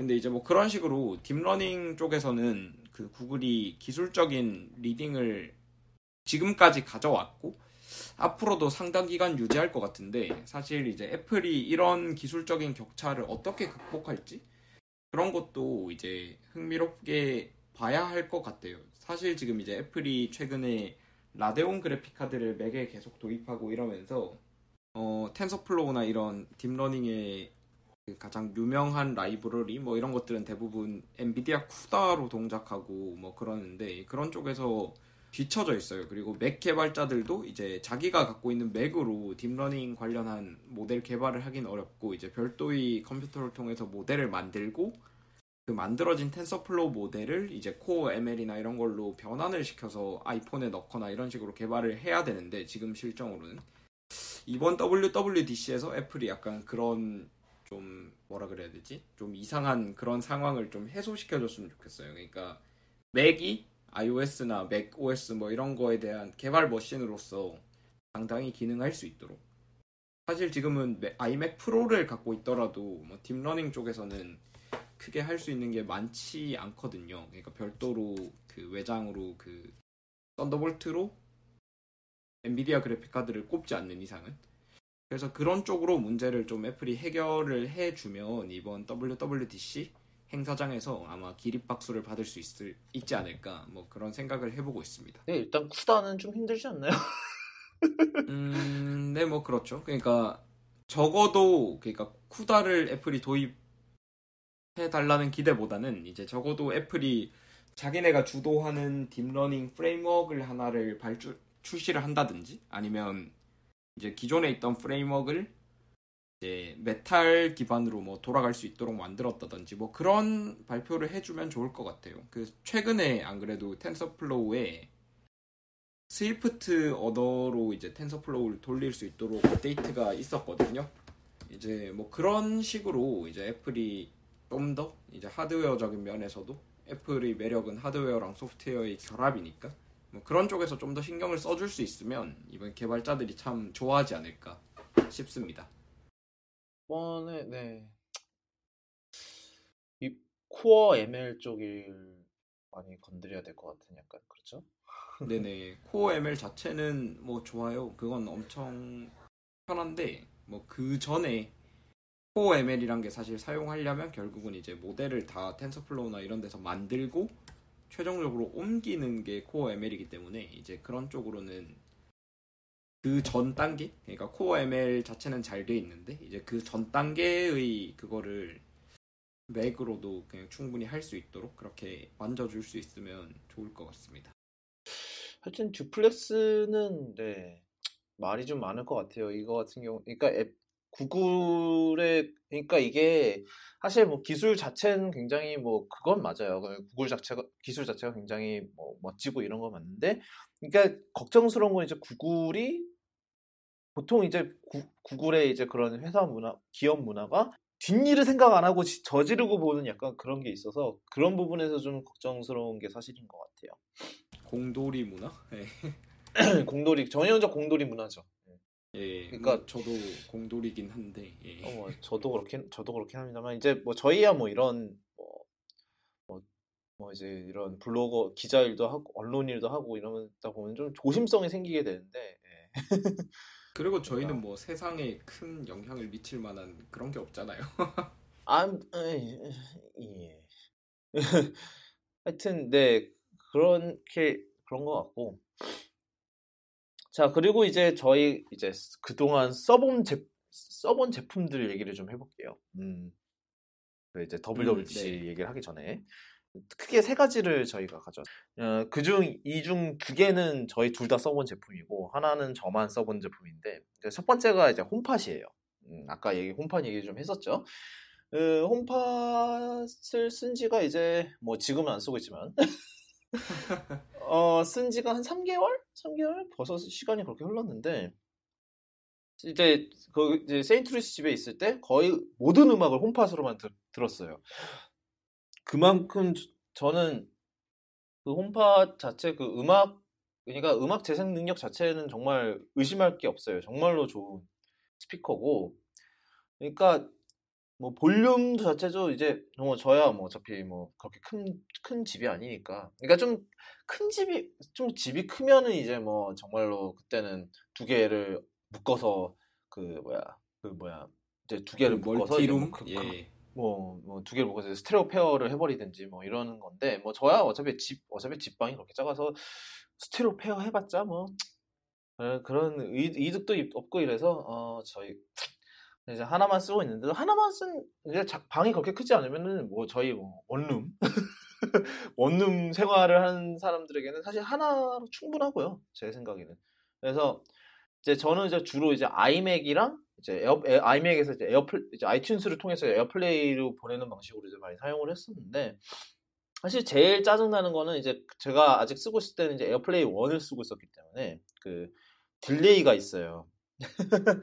이게 왜, 왜냐하면 이제 AirPlay 1은 그 동작 방식이 뭐냐면은 이제 호스트 기기에서 이제 클라이언트 그러니까 스피커한테 이제 그 신호를 보내는데 이 신호가 한 2초 정도 delay가 있어요. 그러니까 재생을 실제로 시작할 때까지 왜냐면 그 이게 원리가 뭐냐면은 2초 뒤에 버퍼를 계속 버- 버퍼링 데이터를 계속 보내는 거예요. 호스트에서. 그러니까 caching이 되는 게 아니고 그러니까 그 기기에 caching이 되는 게 아니고 계속 그거를 보내는 거예요. 그 2초 2초 앞에 버퍼를 계속 보내는데 이게 문제가 뭐냐면은 앞 그렇게 버퍼를 계속 보내면은 앞에 그 처음에 이- 보냈을 때는 버퍼할 그게 없는 거죠. 그러니까 처, 처음에 재생을 딱 누르면은 2초 delay가 2초 정도 아무것도 없다가 그제서야 이제 재생을 시작을 해요. 왜냐하면 그동안은 이제 그 데이터를 보내는 걸 기다려야 돼서 그래서 그게 좀 짜증 나요. 이게 재생을 바로 누르면 바로 바로 딱 재생이 되는 게 아니라 2초 정도 기다리다가 딱 재생이 되는데 지금 처음에는 이게 어 이거 안 되는 건가 싶기도 했었고 지금이야 뭐 많이 적응이 되긴 했습니다만 근데 이제 원래 그런 줄 아니까. 예. 이제 이제는 뭐 원래 그런 건 아니까 근데 이제 AirPlay 2에서 좀 나아졌기를 기대를 하고 있는데 어떤지는 몰라요 왜냐하면 아시다시피 업데이트가 나오기 전에 홈팟 싸버렸기 때문에 몰라요. 근데 그래서 요- 이게 에어플레이 2는 이제 좀 방식이 좀 바뀌었다고는 해요. 근데 이제 그리고 이제 애플 뮤직 콘텐츠면은 그 이제 홈팟이 자체적으로 이제 스트리밍을 할 수 있다고도 하더라고요. 왜냐하면 이제 이제 그 홈팟 같은 경우는 이제 그 자체적으로 A8, A8 프로세서가 있기 때문에 그거를 직접 스트리밍을 처리할 수 있는 능력이 있다라고 하더라고요. 그래서 좀 딜레이가 좀 사라졌을지 그거에 좀 기대가 되기는 해요.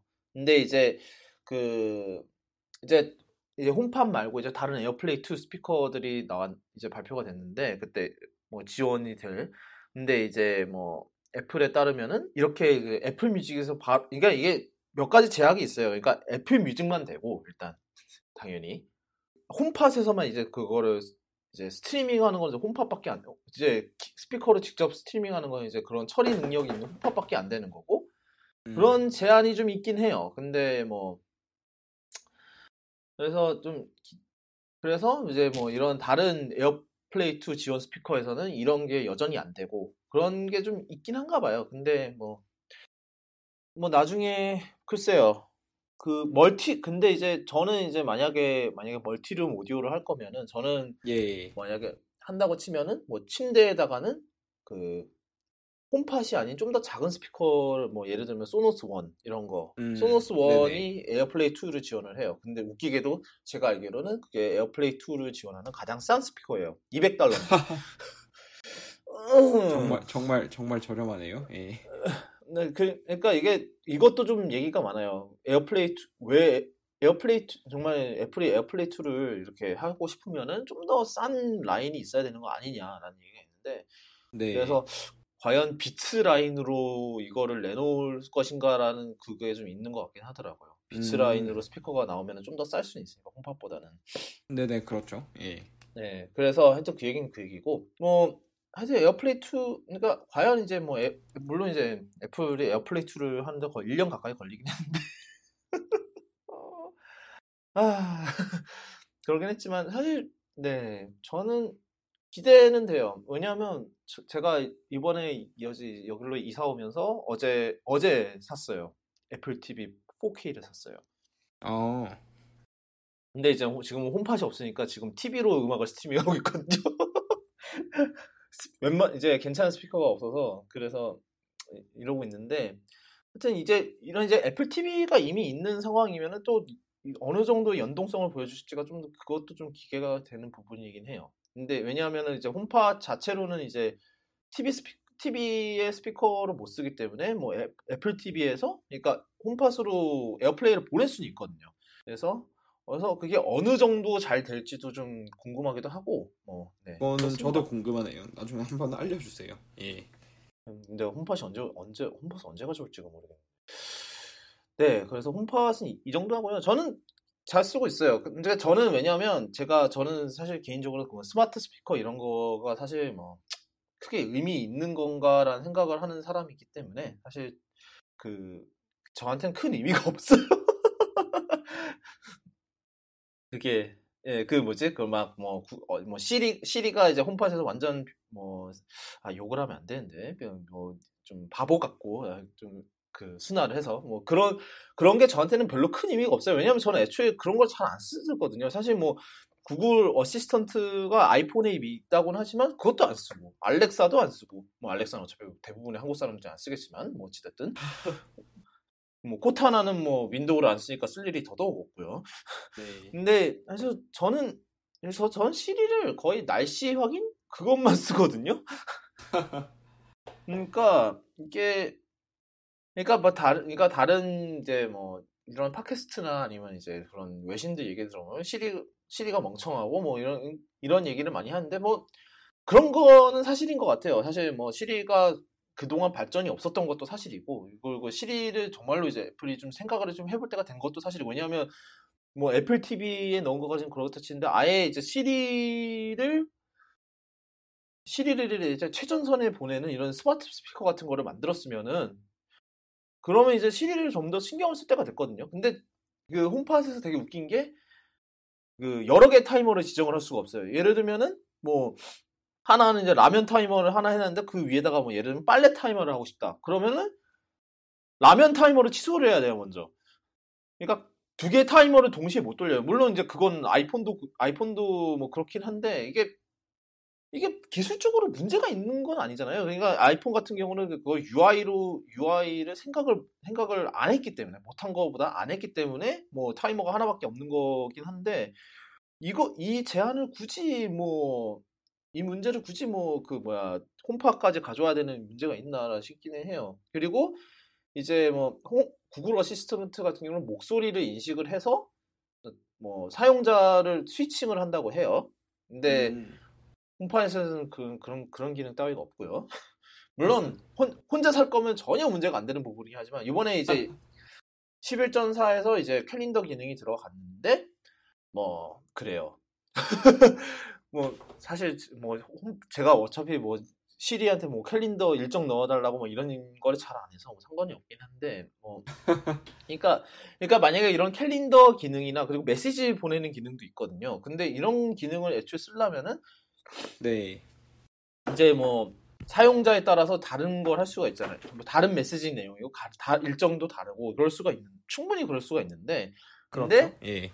근데 이제 이제 그거를 제대로 지원을 안 해준다는 거죠. 그런 면에서 좀 생각, 그러니까 애플이 애초에 이런 거에 좀 굉장히 약한 것 같아요. 그런 이제 다중 다양한 사용자를 배, 하, 다양한 사용자가 하나의 기기를 쓸 거라는 생각을 잘 안 하는 것 같아요. 예를- 대표적인 예가 아이패드가 아직도 멀티 계정이 없어요. 그렇죠. 예.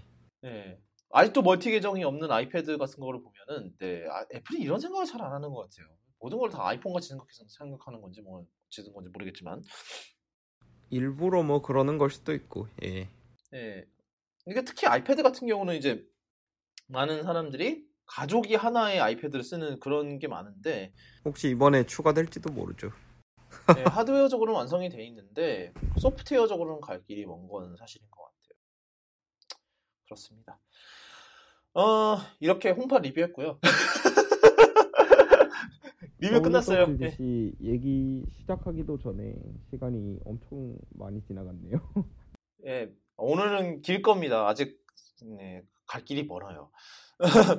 야, 그 다음 얘기는 이제 그 6세대 아이패드 얘기를 할까 해요. 뭐 이제 닥터 몰라니 같은 경우는 이제 아이패드를 많이 쓰셨고 저는 사실 옛날에 아이패드 미니 이후로 개인 소유 아이패드가 없었다가 왜냐면 중간에 물론 이제 아이패드 프로를 리뷰용으로 썼던 적은 있어요. 근데 뭐 작년에 장- 당장 작년에도 10.5인치 아이패드 프로 리뷰도 했었고 근데 이제 개인 소유 아이패드가 생긴 건 되게 오랜만이거든요. 저 같은 경우는. 그래서 그 얘기를 잠깐 해볼까 하는데 아, 뭐, 잠, 뭐 잠깐 해볼까 합니다. 왜냐면 어차피 리뷰에서도 좀 더 얘기를 할 거니까.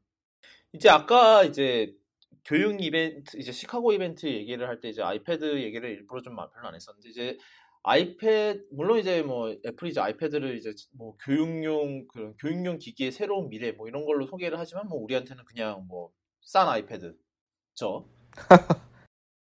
그냥 보면은 되게 이, 이 나이, 그러니까 전 세대, 그러니까 5세대, 작년에 이제 5세대가 그랬듯이 굉장히 재활용, 재활용, 요즘 이제 팀쿡 시대의 새로운 테마인 부품 재활용의 끝판왕을 달리고 있어요. 보면은, 어, 바디 자체, 바디랑 디스플레이는 옛날 5년 전에 아이패드 에어에서 가져오고, 그 다음에 프로세서는 아이폰 7에서 가져오고, 카메라도 아이폰, 아니야, 800만 원 쏘니까 아이폰 6겠구나. 아이폰 6에서 가져오고, 뭐 하여튼 엄청 그리고 이제 터치 아이디는 또 1세대예요. 그래서 그 얘기가 좀 많긴 한데 그래서 재활용 재활용 재활용을 많이 한 그런 그런 라인업인데 그게 그래서 그 덕에 뭐 가격을 많이 낮추었긴 했죠. 지금 이제 우리나라 같은 경우는 이제 와이파이 모델이 32기가 와이파이가 43만 원? 제가 알기로는 그런데 여전히 뭐 아이패드로서의 가격 사실 지금 현재 팔리는 아이패드 중에서 가장 싼 가격이에요. 그게 놀랍게도 아이패드 미니 4가 얘보다 더 비싸요. 왠지 모르겠지만. 음, 그거는 뭐 사지 말라는 거죠. 예. 아니 이쯤 되면은 아이패드 미니 단종할 때도 됐는데 아니면 뭐 다 가격이라도 내리든지 이번에 그 척도 안 하더라고요. 예, 그냥 뭐 아예 우리는 이걸 신경을 안 쓴다. 이제 그런 얘기겠죠. 살람 사든지.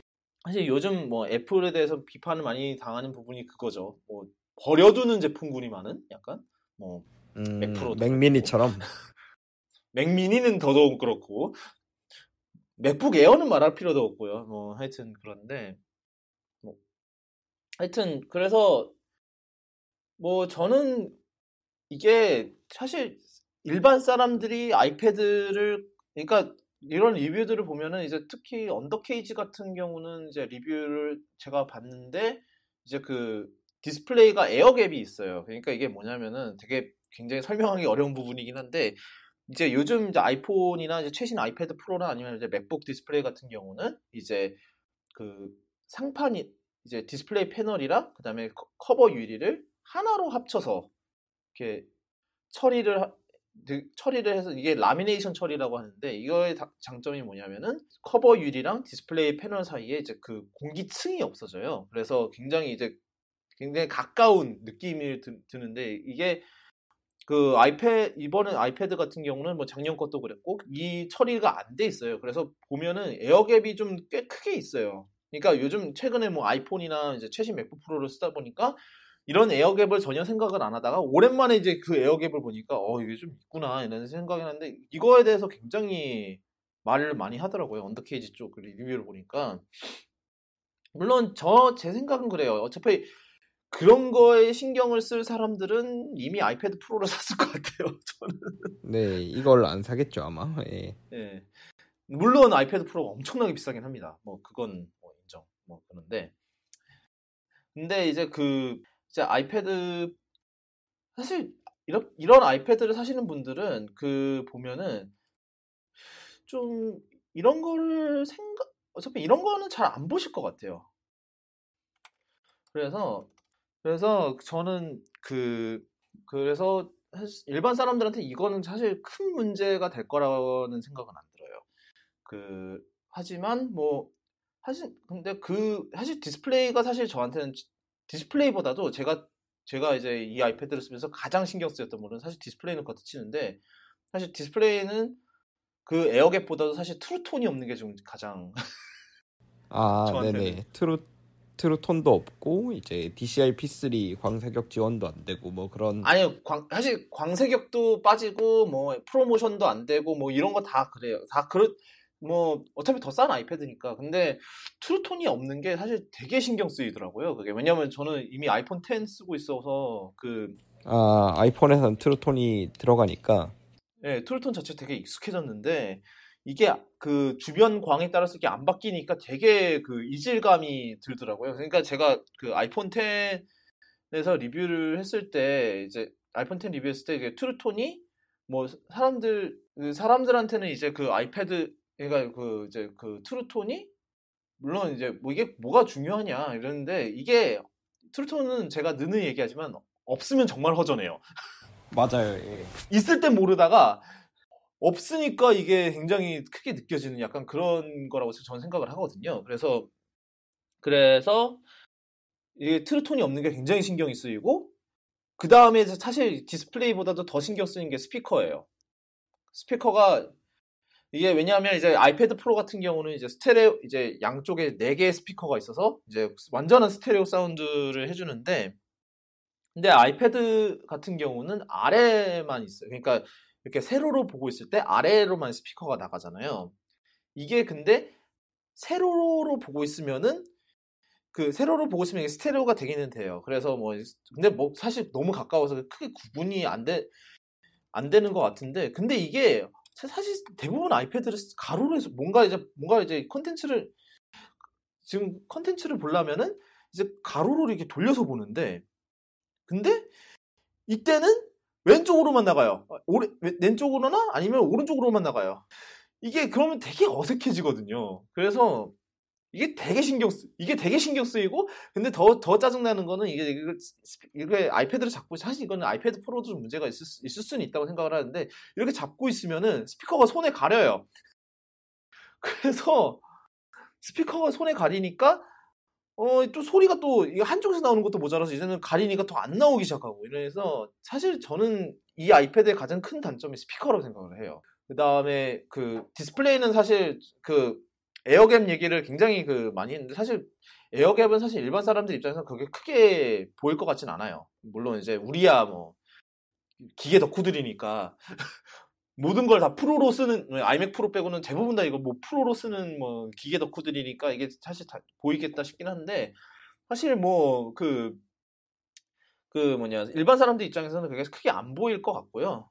그래서 사실 저는 이게 가장 큰 문제가 스피커라고 생각을 하지만 사실 그 외 시점에 생각을 하면 굉장히 이 아이, 이번 아이패드는 정말 잘 나온 아이패드라고 생각을 해요. 뭐 디스플레이도 뭐 그거 True Tone 없고 air gap 있는 거 빼고는 사실 굉장히 좋은 디스플레이고요. 뭐 태블릿에서 네. 이 가격대 이, 이 디스플레이는 사실 굉장히 보기 힘든 디스플레이고 그 다음에 뭐 프로세서는 말할 것도 없고요. A10이 뭐, 뭐 작년 프로세서긴 한데 그래도 일단 아시잖아요. 애플 뭐 프로세서 만드는 능력은 뭐, 뭐 경쟁자 뭐 스냅드래곤하고 엑시노스는 늘 뺨 후려치고 다니는 그래서 A10 A10은 사실 되게 빨라요. 뭐 사실 그 거기서 뭐 배그도 모바일 배그도 해봤는데 예.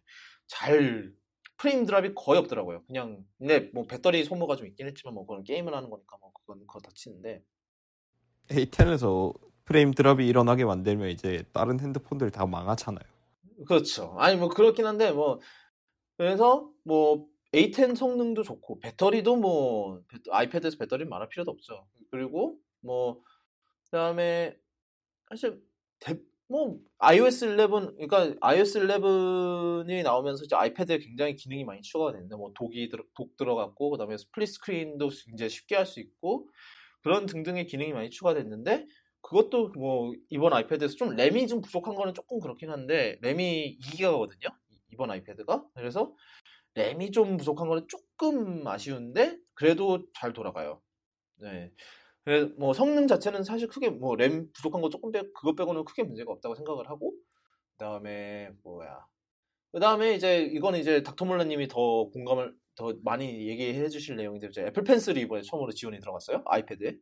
예, 프로라는 이름이 안 달린 아이패드에 처음으로 들어갔는데 어 저도 예, 저는 이제 뭐 옛날에 뭐야 아이패드 그 애플 펜슬을 이제 뭐 학교에서 이제 시험을 볼 때 저희 같은 경우는 이제 커닝 페이퍼를 한 장 정도 준비를 하게 해줘요. 전공 시험 같은 경우는. 근데 그 써오래요. 귀찮게 해설이. 그래서 이게 작게 쓰는 게 쉽지가 않잖아요. 그래서 이게 그 애플 펜슬로 굿노트 굿노트 앱에 확대해서 쓰는 기능이 있더라고요. 예, 확대해서 다 쓴, 쓴 다음에 다시 작, 작게 해놓으니까 어 볼만하네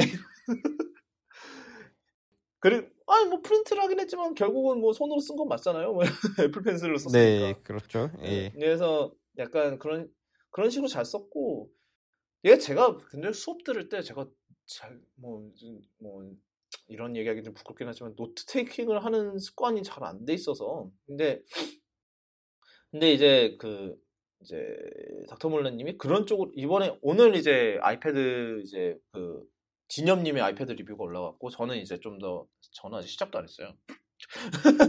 근데 뭐 후다닥 쓰면은 어- 어, 이번 달 전에 나오지 않을까. 근데 이제 애플 펜슬 얘기를 되게 많이 하셨잖아요. 그래서 그 얘기에 대해서 좀 얘기를 할까 얘기를 해, 해주셨으면 좋겠어요. 제가 너무 많이 얘기를 했기 때문에. 네, 사실 이제 저 같은 경우에는 아이패드를 이게 프로 12.9인치 출시할 때부터 정말 출시하자마자 사서 그 당시에는 이제 애플 펜슬 구하기가 엄청 힘들었거든요. 막 품귀 현상 일으키고 그래가지고 그때 아 저 기억나 기억나요 그때 맞아 맞아. 애플 펜슬 구하기 되게 왜냐면 리뷰 유닛을 그때 아이패드 프로 리뷰 유닛을 다 사서 썼는데 그때 덕이었을 음, 텐데. 맞아요. 예. 네네. 아이패드도 그때 이제 사고 애플 펜슬은 돈이 있어도 그 사기가 쉽지가 않더라고요. 그때는. 그래서 그때 이제 애플 공홈에서 애플 펜슬을 주문을 해놓고 찾아다녔어요. 그러니까 프리미엄 reseller마다 이제 가서 예약을 해놓고 입고되면 전화해달라 바로 산다 뭐 이런 식으로 예약을 해가지고 이제 결국 금방 구했는데 애플 펜슬이랑 그때 스마트 키보드를 그래서 그 당시에 제가 그거에 대해서 한번 상세하게 리뷰를 쓴 적이 있고 이제 그때부터 계속해서 애플 펜슬을 저는 써왔어요. 네. 그리고 이제 지금은 이제 애플 펜슬 없이 그 뭐 학교 생활 하라 그러면 뭐 싫을 정도로 애플 펜슬을 잘 쓰고 있는데 저는 사실 이제 아이패드라는 기계가 앞으로 나가야 될 길이 뭐 이런 쪽으로 있지 않나 하는 생각을 하고 있어요. 사실 아이패드가 iOS를 달고 있는 데다가 뭐 일반적인 컴퓨터를 사용하는 그런 방식에는 최적화되어 있지 않은 기계이기 때문에 키보드가 달린다고 하더라도 네. 이제 그건 애플이 의도적으로 그렇게 만드는 것도 있고 사실 이제 뭐 맥북이란 게 또 따로 있으니까요.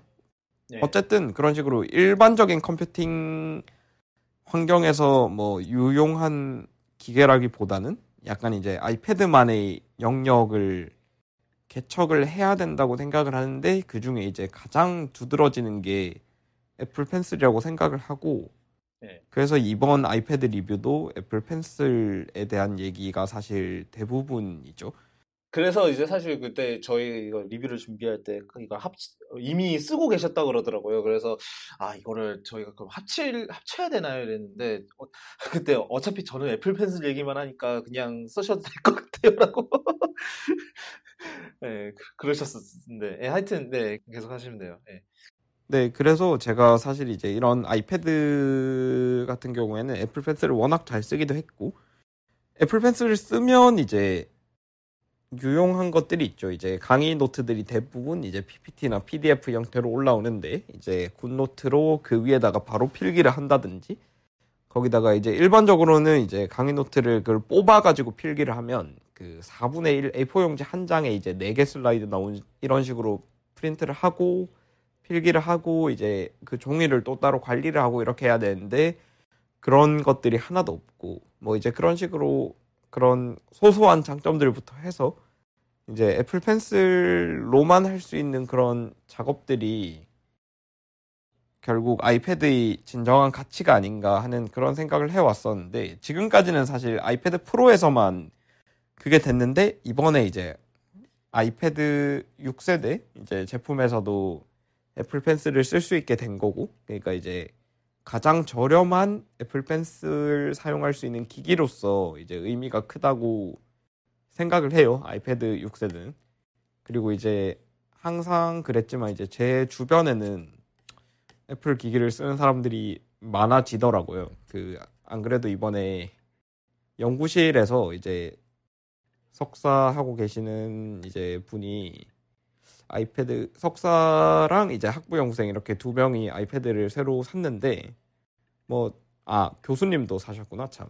그렇게 해서 이제 세 명이 세 명이 이제 새로 아이패드를 쓰고 있는데 전부 다 애플 펜슬을 쓰는 요런 경험에서 만족을 하더라고요. 사실 뭐 애플이 이번에 이벤트에서 강조했던 것도 애플 펜슬을 쓸 수 있다는 점이었고 그리고 무엇보다 이제 좀 많이 늦은 것 같은데 이번에 이제 페이지스 키노트 넘버스 이렇게 iWorks suite에서 예 애플 펜슬들을 사용할 수 있게 됐는데 이제 그 점이 저는 상당히 괜찮았어요. 그러니까 특히 키노트나 이런 거 준비를 할 때 항상 저는 따로 종이 같은 데다가 어, 콘티라고 해야 되나 그런 거를 미리 짜고 이제 그거를 키노트로 옮기는 방식으로 준비를 하는데 이제 그거를 예, 굳이 이제 종이를 써서 사실 종이 포스트잇 그 엄청 작은 데다가 그렇게 그리면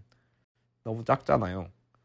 근데 이제 그런 것들이 이제 좀 편해졌죠. 키노트에다가 바로 아이패드 키노트에다 대고 바로 이제 슬라이드 크기에다가 직접 애플 펜슬로 내가 쓰고 싶은 내용들을 그리고 그 다음에 그거를 이제 연동이 되니까 아이클라우드를 통해서 맥에 맥으로 켜서 바로 이제 그 제가 쓴 거를 바로 보면서 그 위에다가 이렇게 디자인을 덮어서 이제 그리는 식으로 하니까 훨씬 좋더라고요. 그렇게 이미 한번 발표 준비를 해서 발표를 해보기도 했고, 어, 저는 이번에 이제 어쨌든 아이패드가 애플 펜슬을 쓸 수 있는 기기로서 이제 갖고 있는 그런 장점 그리고 이제 많이 늦었지만 이제 아이웍스들에서 애플 펜슬을 쓸 수 있게 됐다는 점을 높게 치고 있습니다.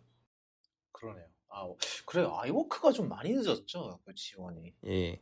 심지어 그 마이크로소프트 파워포인트랑 워드보다도 늦었어요. 오피스는 그 1세대 프로 나올 때부터 지원했던 것 같은데 그때 막 이벤트에서 막 나와서 막 지원합니다 막 이랬던 것 같은데 예, 그러니까 이제 그것도 업데이트가 사실 좀 늦게 되긴 했는데 올해 초에 본격적으로 그래요? 이제 지원이 되기 시작했거든요. 근데 이제 아, 그거보다도 늦었어요.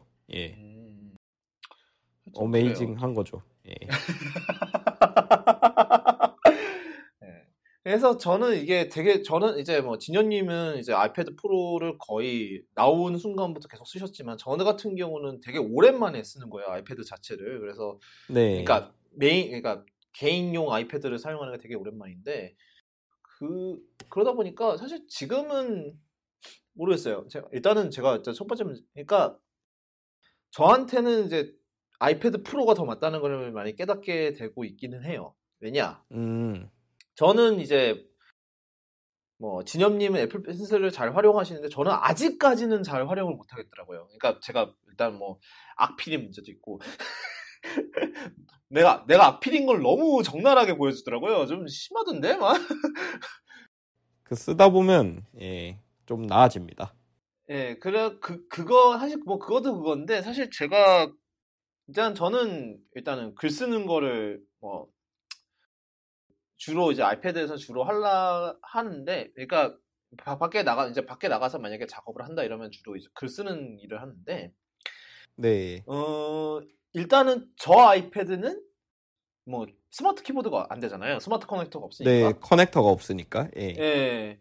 그래서 이게 저한테는 되게 애매해지더라고요. 그러니까 그 막 로지텍에서 팔기는 해요. 막 케이스 전체를 덮는 막 이런 막 그런 걸 팔긴 하는데 너무 블루투스니까 예. 그냥 블루투스는 사실 delay는 사실 뭐 어차피 뭐 블루투스 쓰는 거야. 뭐 사실 뭐 사- 저희 사, 무실에서 지금 매직 키포 매직 키보드 블루투스 쓰고 있으니까 사실 그거는 크게 신경이 안 써요. 아, 네네.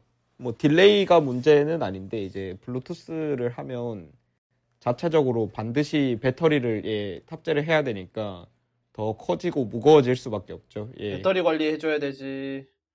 예, 케이스도 그렇지. 그래서 저는 네, 저거를 쓰면서 사실 아이패드 저 아이패드 정말 성능적으로 정말 좋은 아이패드거든요. 그러니까 웬만한 여러분은 이 아이패드면은 충분해요. 충분히 돼요. 근데 이거면 되는데 저 저, 그러니까 제가 기계 덕후이기도 하고, 그 다음에 뭐 아이패드에 기대를 하는 게 워낙 많은 것 같기도 하고, 이런 연유로 해서, 저가, 저는 아이패드 프로가 저한테는 좀 더 맞지 않나라는 생각을 하게 되더라고요. 물론, 물론 제가 지금 그 13인치 아이패드, 맥, 맥북 프로에 더불어서 지금 12인치 맥북도 아직 굴리고 있다는 것도 좀 어느 정도 유효한 상황인 것 같기도 하고요. 왜냐면 지금 제가 쿠도캐스트를 지금 진행하는데 두 대의 노트북을 다 쓰고 있어요, 지금. 왜냐? 원래 이제 제가 이제 원래 그 행아웃을 그 뭐냐 아이패드 아이패드랑 아이패드 아니면 아이폰으로 하려고 그랬는데 그 저 그 아까 이제 지- 그 닥터 몰라님도 아- 아셨겠지만 그 iOS의 행아웃 앱이 지금 제가 이제 초대 링크를 클릭을 하면은 튕겨요 앱이. 네, 그러더라고요. 그래서 그래서 지금 그 옛날에는 아이폰은 썼었는데 아이폰은 못 써요.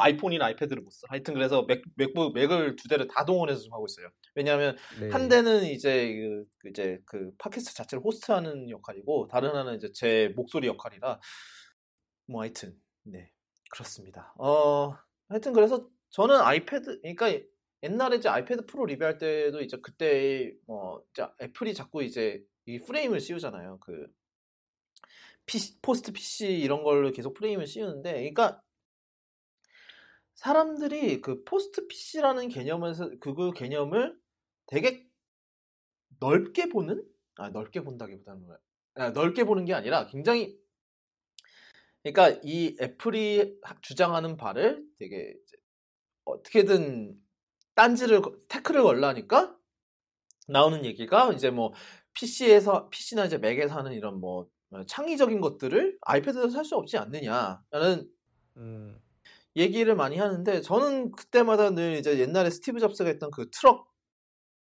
얘기를 저는 자- 즐겨 그러니까 아이패드 리뷰할 때마다 그거 쓸 것 같아요. 큰일 났어. 어떡해. 그러니까 이제 그때 이제 스티브 잡스가 한 얘기 옛날에 이게 아이패드가 막 나왔을 때예요. 이제 아이패드가 나온 지 얼마 안 됐는데 이게 2010년이죠, 그게. 벌써 8년 전이에요, 이게. 근데 그 그때 이제 그 이제 컨퍼런스에서 한 얘기예요, 이게. 그 뭐냐면은 어 지금 이제 지금 자동차 시장을 보면은 트럭 트럭이랑 자동차가 있는데 트럭은 여전히 쓰이고 있고 여- 앞으로도 이 트럭을 필요로 하는 사람들에 의해서 많이 쓰일 거지만 대부분의 사람들은 승용차로 충분하지 않냐. 그러니까 이- 이러한 맥 이런 PC 혹은 맥이랑 그 아이패드의 관계도 그러하다는 거예요. 예를 들어 그러니까 뭐 우리야 뭐 피- 우리야 뭐 노트북이나 뭐 데스크톱이 필요한 사람들이 수- 필요한 사람들도 있어요. 그럼 그, 그 사람들은 노트북이나 데스크톱을 계속 쓸 거예요. 당연히.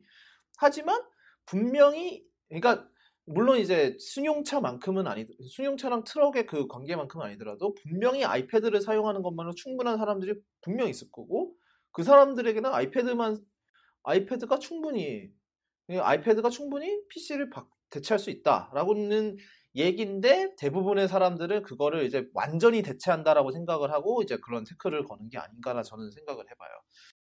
음, 그렇죠. 근데 이제 뭐 그런 분들도 뭐 일부러 뭐 그거를 깔려고 그런다기보다는 이제 본인이 사용하는 이제 그런 어플리케이션들이 아이패드에서 적용을 하려 그러면 뭔가 노력을 들어서 찾아야 되잖아요. 그러니까 오피스 같은 경우에는 뭐 있다지만 그 말고 다른 어플들 예를 들어서 우리나라 같은 경우에 한글 전 그 좀 안 썼으면 좋겠는데 뭐 이건 개인 의견입니다. 예.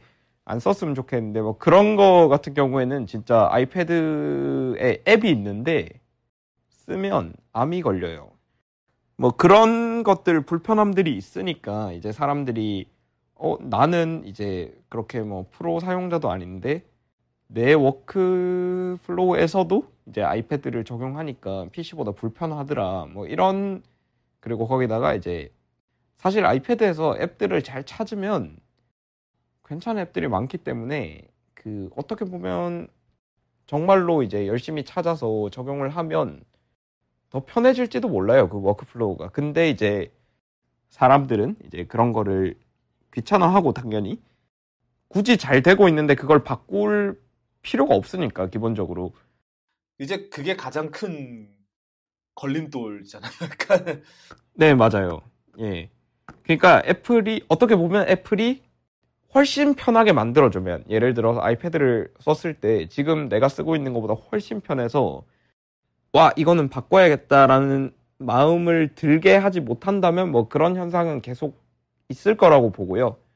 뭐 아이패드 잘 쓰는 사람들은 또 잘 쓰니까요. 저 같은 경우에는 이제 아이패드의 미래가 그냥 컴퓨터는 못하는 아이패드만 할 수 있는 뭐 이런 쪽에서 찾아야 된다고 생각을 하고 있기 때문에 네 그래서 이제 그런 쪽이 있으면 그것 때문에 아이패드를 선택하고 이제 아이패드를 샀으면 이제 그 아이패드를 활용하기 위해서 내가 이제 컴퓨터에서 하는 거를 여기서 할 수 있는 이런 식으로 옮겨가다 보면 그거는 말이 돼요. 근데 이제 그런 거 없이 아이패드가 컴퓨터에서 할 수 있는 거 다 할 수 있어. 요거 하나만으로는 부족하다는 거죠, 제 말은. 그래서 이제 뭐 그런 쪽으로 아이패드가 계속 발전을 해 나가면 뭐 지금도 태블릿 시장이 1위긴 한데 뭐 태블릿 시장을 넘어서 이제 그 시장 자체를 다시 키우면서 좀 더 많은 사람들이 태블릿을 사용하게 되는 뭐 그런 세상이 올 수 있지 않을까. 그 애플의 노력 여하에 따라서 뭐 그렇게 생각하고 있습니다. 어차피 이번 아이패드의 리, 저는 리뷰 헤드라인을 그럴 것 같아요. 어차피 사실 거잖아요. 남은 남은 건 아이패드냐 아이패드 프로냐. 음, 태블릿 시장에서는 뭐 선택지가 이제 점점 없어지고 있죠. 어, 예, 그렇습니다. 어, 오, 생각보다 길었는데 이번에 자 아직 많이 남았습니다, 여러분. 클났어. 잘, 잘하면 3시간 갈 수도 있을 것 같아요. 클났어요. 아이고. 네, 그만큼 저희가 할 얘기가 많았는데, 어우, 이거 편집할 때 아주 악몽이겠는데. 그, 그러고, 이제 마지막으로 이제 저희 써본 제품들 하나 얘기할 게 이제 닌텐도 스위치예요 음, 이거, 이거는 간단하게 할게요. 뭐 저희 둘 다 아주 게임 전문가는 아니고 이래서 그러니까 저는 스위치가 처음 발표됐을 때 이 컨셉에 대해서 좀 상당히 의문을 품었던 사람들 중 하나예요. 솔직히 말씀드리면 왜냐하면 그 여태까지 없었던 개념이거든요. 이게 그 휴, 거치랑 휴대용을 동시에 하나로 커버할 수 있는 그 콘솔이라는 개념이 당시에는 없었고 그 다음에 뭐 그리고 이제 워낙 이제 PS4나 엑스박스 원 같은 기, 이제 그런 콘솔들이 다 이제 그래픽 이런 걸로 가는데 닌텐도는 오히려 그 모바일 결국은 이게 엔비디아 테그라 칩셋이거든요. 테그라 X1인가 그럴 건데 그그 그 칩셋으로 거치형까지 커버를 하려는 한다라는 그 욕심 자체가 저는 굉장히 저는 그걸 부정적으로 봤었던 입장 중 하나예요. 근데 뭐 현재는 지금 제가 여기 이사 온 곳에 뭐 지금 유일한 콘, 콘- 지금 이- 있는 유일한 콘솔이 스위치밖에 없다는 거. 현실은.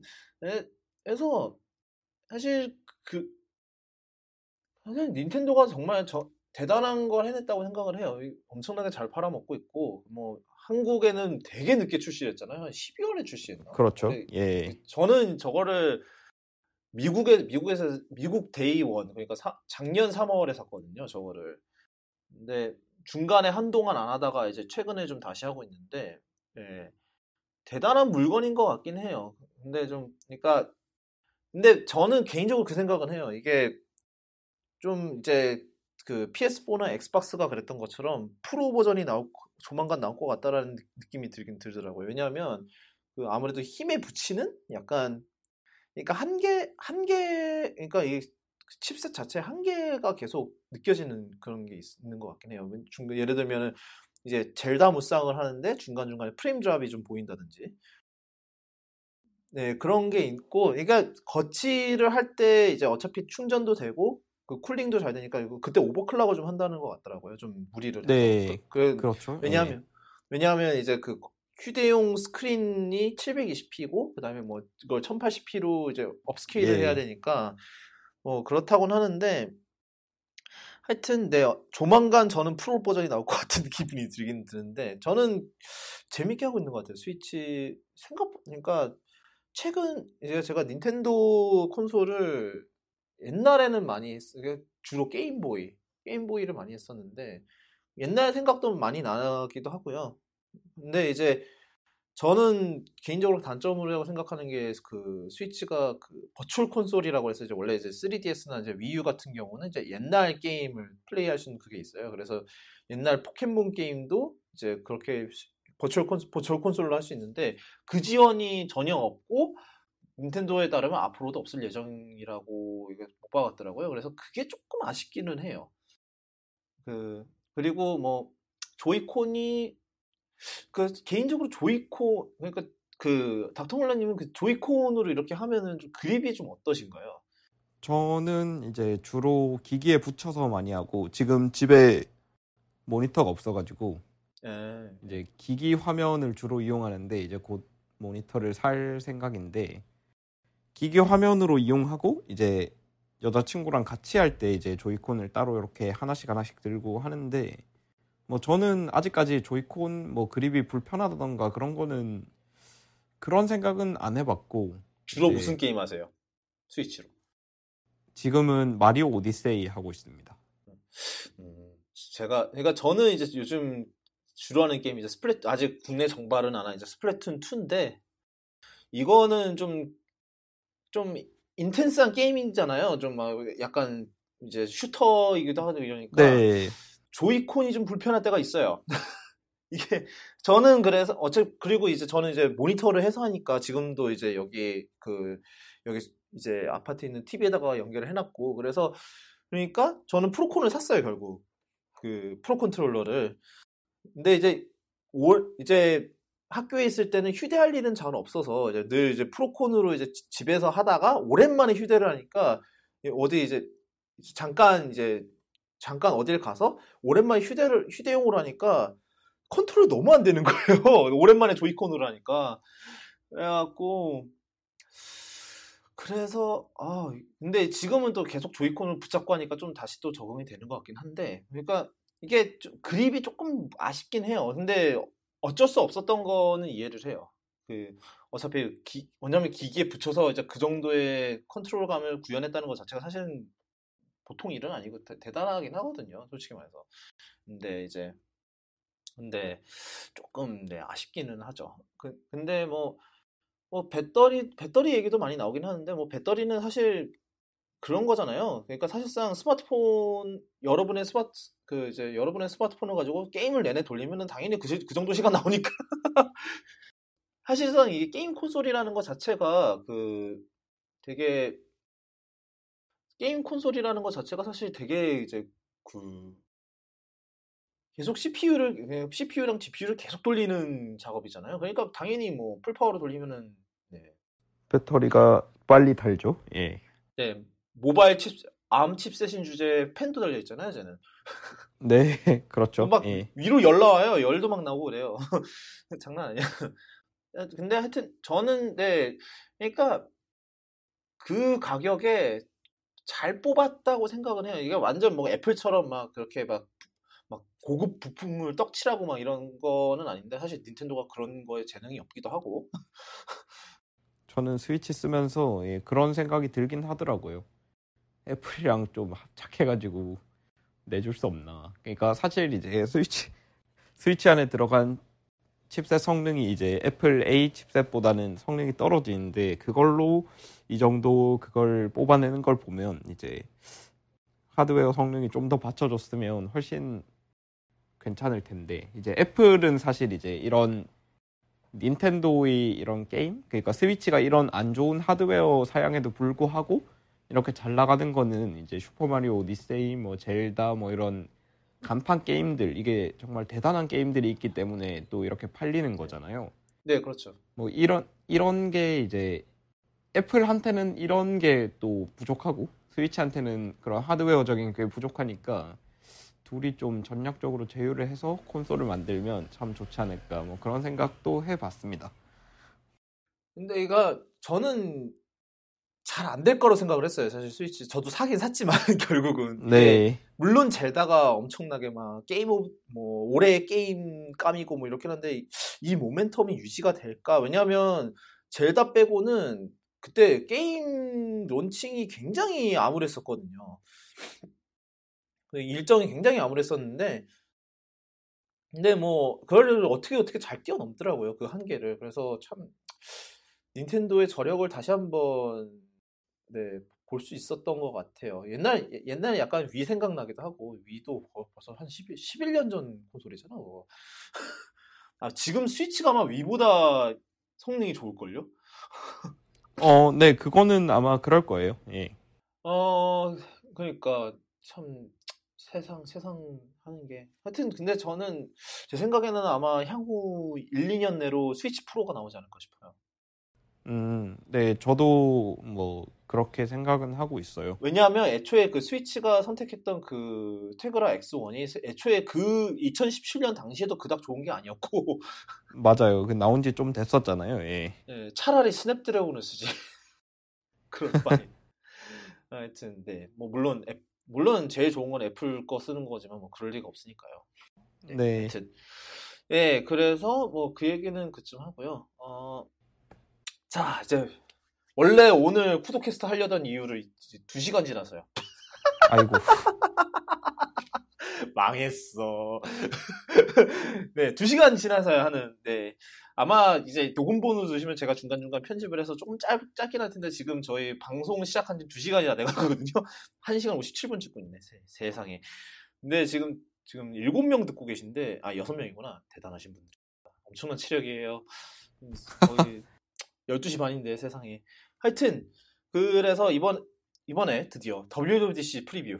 네, 원래 오늘 하려던 거. 아마 네 이거를 이제 얘기를 해볼까 하는데 음 아시다시피 이제 다음 주 월요일이죠 예, 미국 시간은 다음 주 월요일 한국 시간으로는 이제 화요일 새벽 2시에 WWDC 그러니까 세계 개발자 회의가 열리는데 어 아, 그래서 그거에 대한 얘기를 좀 해볼까 해요. 뭐 뭐가 나올지 뭐 예, 한번 이제 뭐, 뭐 한번 뭐 무당질 한번 돌려볼까 싶어서 예, 했습니다.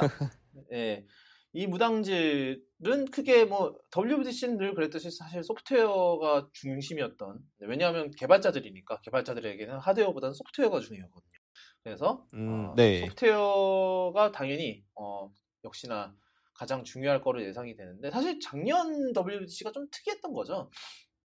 사실 소프트웨어보다는 좀 하드웨어가 좀 더 말이 많았었다. 왜냐하면 맥을 다 죄다 커, 커피레이크죠.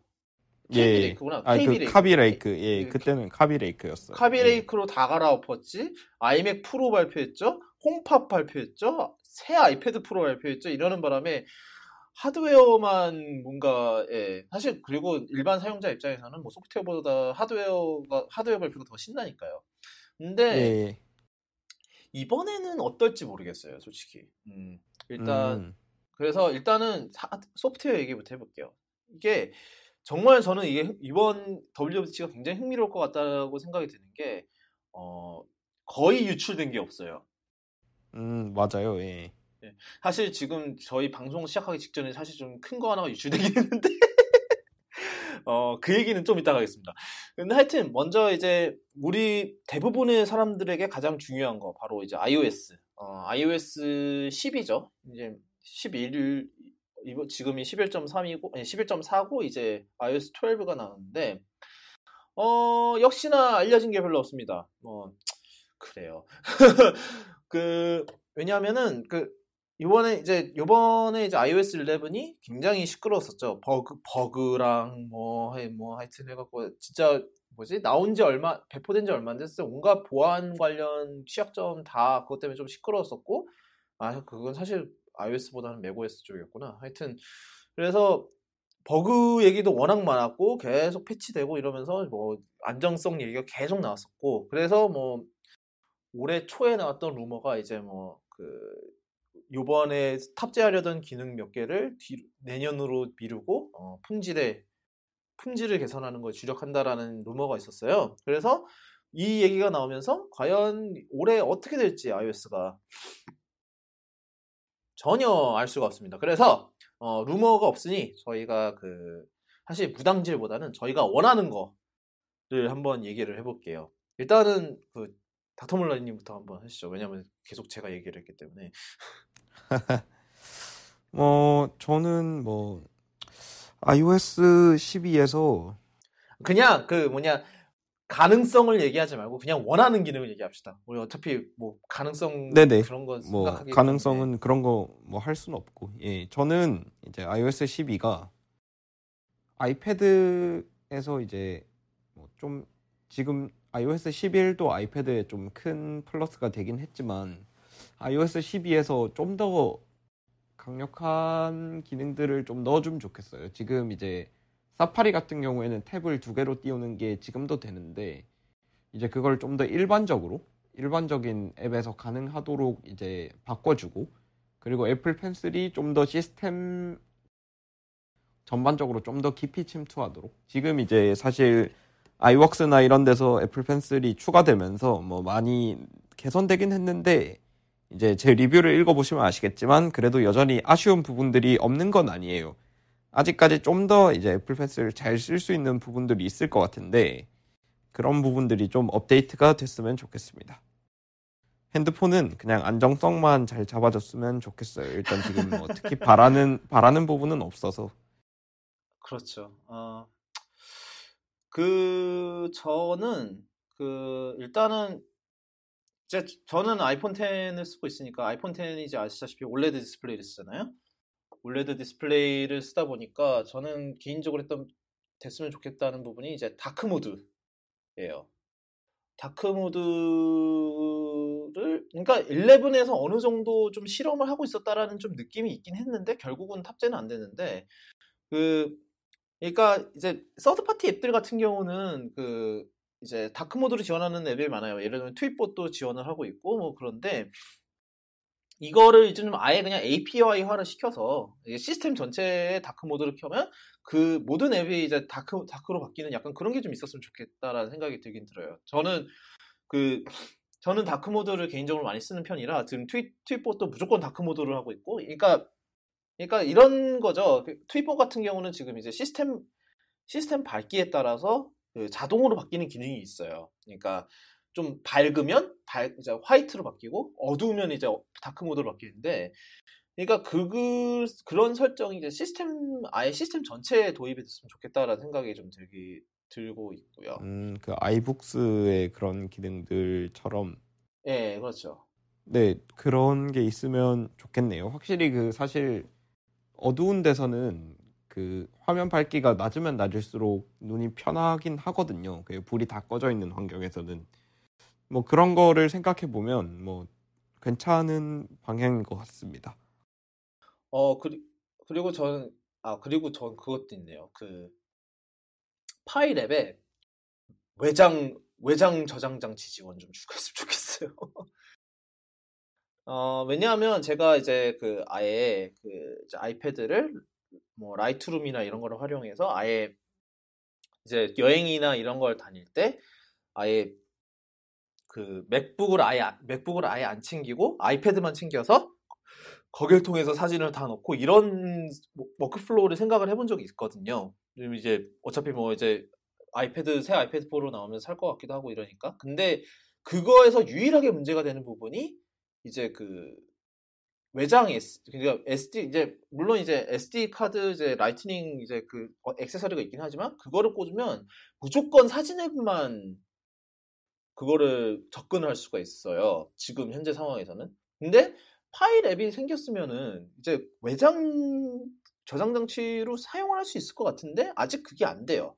그것 그래서 그랬으면 좋겠고 그 다음에 그리고 외장 이렇게 뭐 만약에 홈 이제 같은 local network 안에 있는 기기에 파일 접근도 가능했으면 좋겠고 예를 들면은 뭐 local 안에 있는 뭐 우리 집에 아이맥 아니면은 좀 더 바라면은 뭐 NAS 뭐 제, 제가 아직 NAS는 없긴 합니다만 뭐 그런 것도 접근이 가능했으면 좋겠고 물론 이제 NAS 같은 경우는 앱을 통해서 이제 파일 앱에 이제 접근 허가를 하면은 뭐 가능해지긴 해요. 근데 아예 시스템 이 iOS 자체에서 그거를 지원을 추가를 했으면 좋겠다라는 생각이 좀 들긴 하더라고요. 네. 그리고 예 아까 어, 닥터 몰라님 말씀하셨듯이 좀 버그 좀 잡고 네네. 계속 버그, 버그. 그리고 이제 대부분의 이제 이제 그런 팟캐스트 저희가 또 이번에 그런 팟캐스트 들어보면 대부분의 희망사항이 그거예요. 그 디프 그 기본 앱 바꾸는 거. 아, 그러니까 뭐 예를 들면 브라우저는 기본을 크롬으로 하고 사실 저는 크롬 그렇게 좋아하는 편은 아니에요. 저는 다른 분들과 달리 어 저는 저는 일할 때만 크롬 써요.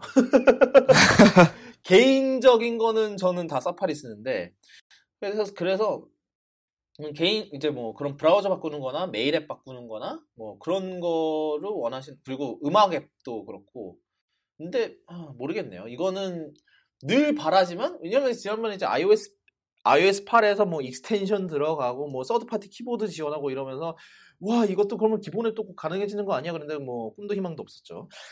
근데 근데 모르겠어요. 그거는 언젠가 애플이 해줄지 안 해줄지. 그러니까 뭐 해주면 이제 third party 개발자들한테는 정말 큰 그게 될 텐데 이제 그만큼 그런 이제 애플 입장에서 그런 문제가 생기겠죠. 그만큼 자신 자신들의 기본 앱이 얼마나 뒤쳐져 있었는지가 이제 만천하에 드러나니까 그 고민은 있는 것 같아. 그 고민은 있을 것 같아요. 뭐 예. 애플 입장에서요. 저 뭐 물론 사용자 입장에서 그, 그딴 거 시- 별로 신경 쓰면 신경 쓰면 당연히 안 되지만. 네. 근데 요번에 그, 그 얘기, 그 루머가 하나 있긴 했어요. 그 NFC full access 얘기가 있긴 했어요. 요번에. 그래서, 그래서 뭐, 이게 사실은 처음에 이제 기사가 이게 그 기사, 이, 이 기사, 원문 기사를 만든 이제 출판한 데가 그, 그놈의 왜 그, 일부만 보여주고 나머지는, 나머지는 구독하세요 이러는 거 있잖아요. 그런 사이트잖아요. 그런 사이트여갖고, 사실 기사 전체를 파악해, 기사, 기사 전체 내용을 파악하기는 힘든데, 이제 이게 그, 이게 뭐야, 그, 그래서 뭐 iOS 12, 12에는 NFC 접근권이 더 커지고, 왜냐면 지금은 iOS 11 같은 경우는 지금 리드만 가능하거든요? 읽기만 가능한데, 사실 그렇게 읽기가 가능했는데도 불구하고 뭐 나온 게 없어. 그 뒤로. 근데, 그, 대- 그런데 이제 이번에 iOS 12에는 모든 앱- NFC 모든 얼마나 권한이 풀릴지는 모르겠는데 더 확장된다라고 해서 예를 든 게 이제 왜 그런 key card 있잖아요. key card를 아이폰으로 대신 호텔 예. 호텔이나 사, 실 저희 이제 제 회사 사무실 위워크도 이제 key card 들어가거든요. 근데 근데 그거를 만드는 업체가 지금 애플이랑 협력을 하고 있다라고 이렇게 루머가 떴더라고요.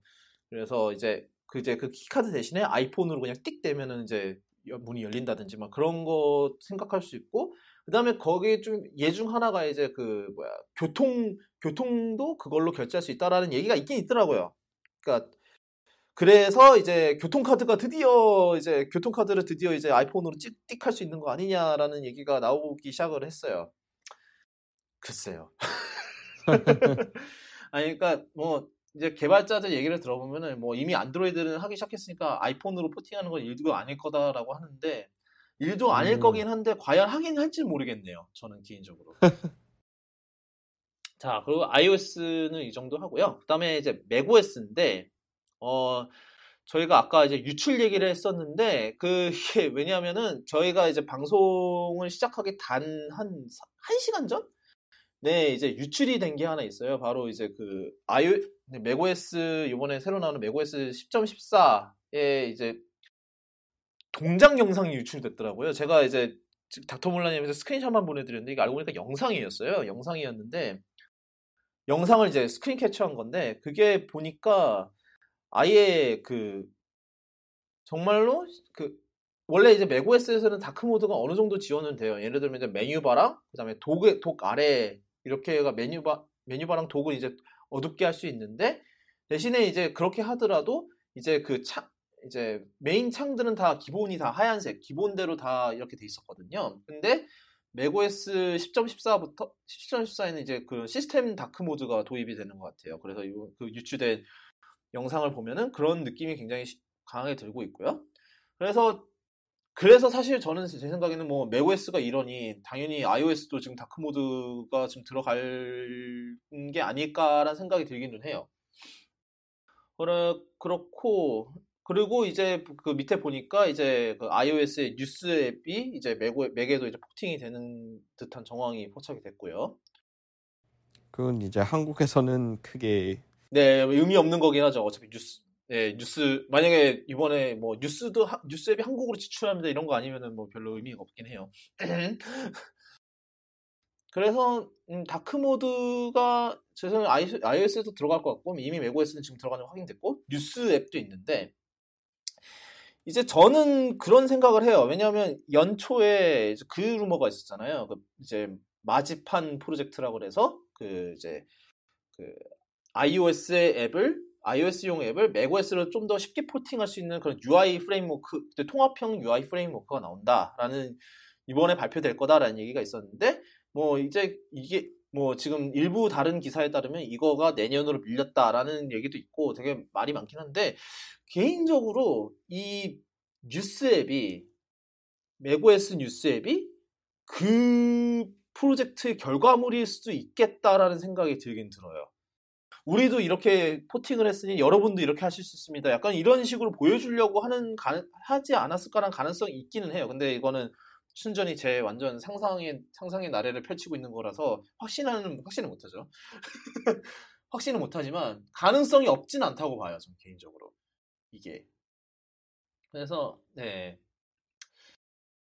뭐 다크모 그래서 사실 맥OS 그러면 그거 사실 그 이게 사실 되게 중요한 게 왜냐하면 지금 맥 그러니까 애플 자체도 지금 맥OS에 별로 크, 크게 신경을 안 쓰고 있다라는 지적이 많이 나오고 있는 상황이고 그러다 보니까 그 애플 입장에서는 그러다 보니까 이제 애플 입장에서는 그러니까 그러다 보니까 뭐 맥용 맥 개발자도 빠지고 뭐 iOS는 뭐 당연히 뭐 iOS가 지금 인기가 엄청나게 많으니까 개발자들이 엄청 많은데 맥 개발자는 그에 비해서 상당히 적잖아요. 그래서 애플이 그 간극을 메꾸고자 이거를 한 거다라는 전략적으로는 그런 거다라는 얘기가 있긴 있었어요. 근데 이게 잘못되면은 이제 마소 꼴 나는 거고요. 윈도우 10 꼴 나는 거고요.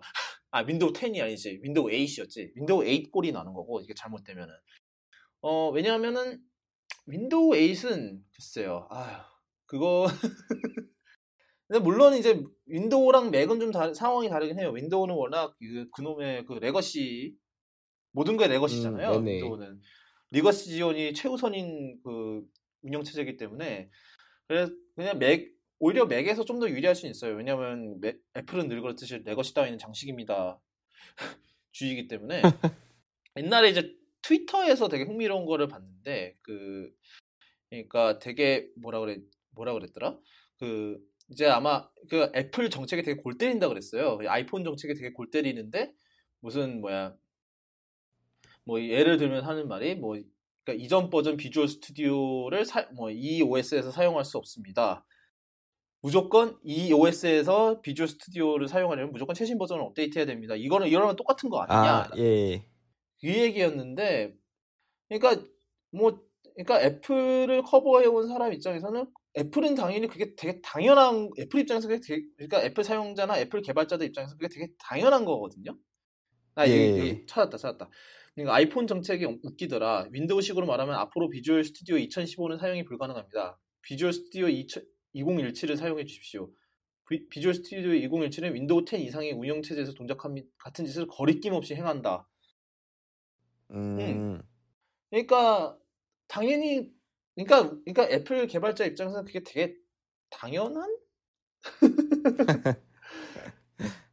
그런 거죠. 왜냐하면은 그 뭐 이제 애플 애플 개발 커뮤니티 자체가 애플이 뭔가 새로운 거를 발표하면은 굉장히 빨리 적용하는 적용을 하잖아요. 그 그러니까 아이, 특히 이제 대, 표적인 예가 이제 iOS의 새로운 그러니까 안, iOS랑 안드로이드도 되게 비슷하다고 생각을 하는데 iOS iOS의 뭔가 새로운 버전에서 뭔가 새로운 API랑 새로운 기능이 나왔다 그러면은 그 거의 그 .0, .0이 나오자마자 이제 그 기능 그 API를 활용한 새로운 업데이트가 꾸준히 막 나오잖아요. 예. 근데 안드로이드는 보면은 안드로이드 쪽은 보면은 그 뭐냐 옛날 API 컷한다 그러면 난리 나고 막 이- 역으로 그런 차이? 인 것 같아요. 그러니까 애, 애플 개발자, 애플 쪽 개발 커뮤니티가 좀 그런 면에서 좀 다른 것 같긴 해요. 다른 쪽 개발자들 커뮤니티랑. 다른 쪽, 다른 쪽 개발자는 유지가 최우선이고, 어, 애플 쪽은 새- 신기술 채용이 우선인 것 같고, 약간 그런 느낌이지 않나라는 생각이 들어요. 하여튼, 네, 그래서 이번 그런, 사실 그런, 입- 그런 차이점을 생각을 해보면은 이번 뭐 이런 Marzipan 프로젝트가 사실 애플 플랫폼에서 좀 더 성공 가능성이 더 높다, 높을 수 있다, 있겠다라는 생각이 들긴 들더라고요. 음, 네, 일단, 예, 나오기만 하면, 뭐, 뭐, 맥 사용자들한테는 좋은 소식이면 좋은 소식이지 나쁜 소식은 아닐 테니까. 일단 기대는 해볼 만한 것 같아요. 물론 일렉트론 같이 그렇게 떡칠해 놓으면 이제 그때부터는 아, 뭐, 음, 음, 예, 그렇습니다. 아, 뭐 설마 그러진 않겠죠, 설마. 네. 어, 그렇습니다. 어, macOS 그러면 이제 그 얘기를 했으니까 뭐그 뭐지? 닥터몰라님은 macOS 10.14에서 뭐가 이게 있었으면 좋겠다. macOS요. 음, 네. 저는 아까 말한 것처럼 딥러닝 쪽으로 좀 더 맥 개발이 좀 잘할 수 있는 그런 것들이 좀 나왔으면 좋겠어요. 저는 사실 이제 consumer로서 이제 맥을 사용하는 그런 데서는 크게 불편함을 느끼고 있는 게 당장은 없어서 네. 뭐 그 뭐지 버그 잡아주는 거 그런 거는 기본이고 이제 저는 개발 쪽으로 약간 딥러닝이나 이런 쪽으로 신경을 좀 써서 맥으로 딥러닝 개발할 수 있는 환경을 좀 조성해 줬으면 좋겠다. 그게 일단 지금 제 생각입니다. 음, 저는 글쎄요. 저도 딱히 글쎄요. 음. 생각이 없네.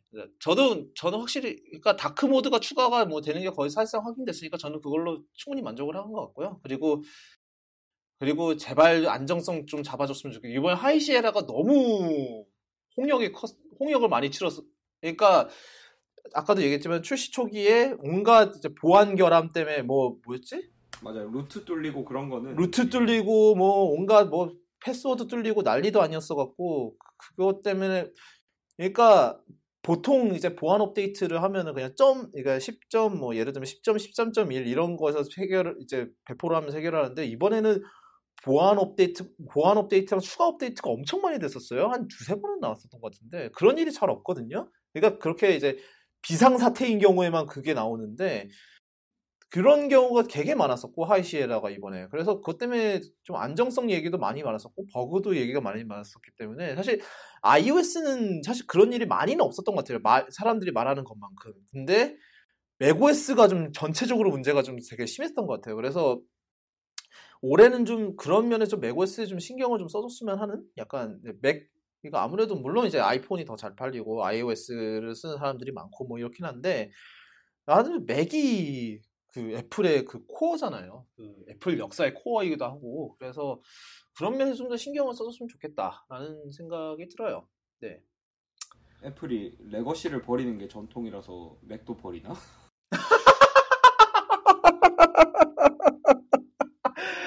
그렇진 않겠죠. 예. 아, 예. 예. 그랬구나. 그게 이유였구만. 어, 예, 알겠습니다. 어, 그 다음은, 에, 자, 맥OS는 이쯤 하고요. 그 다음에, 워치OS.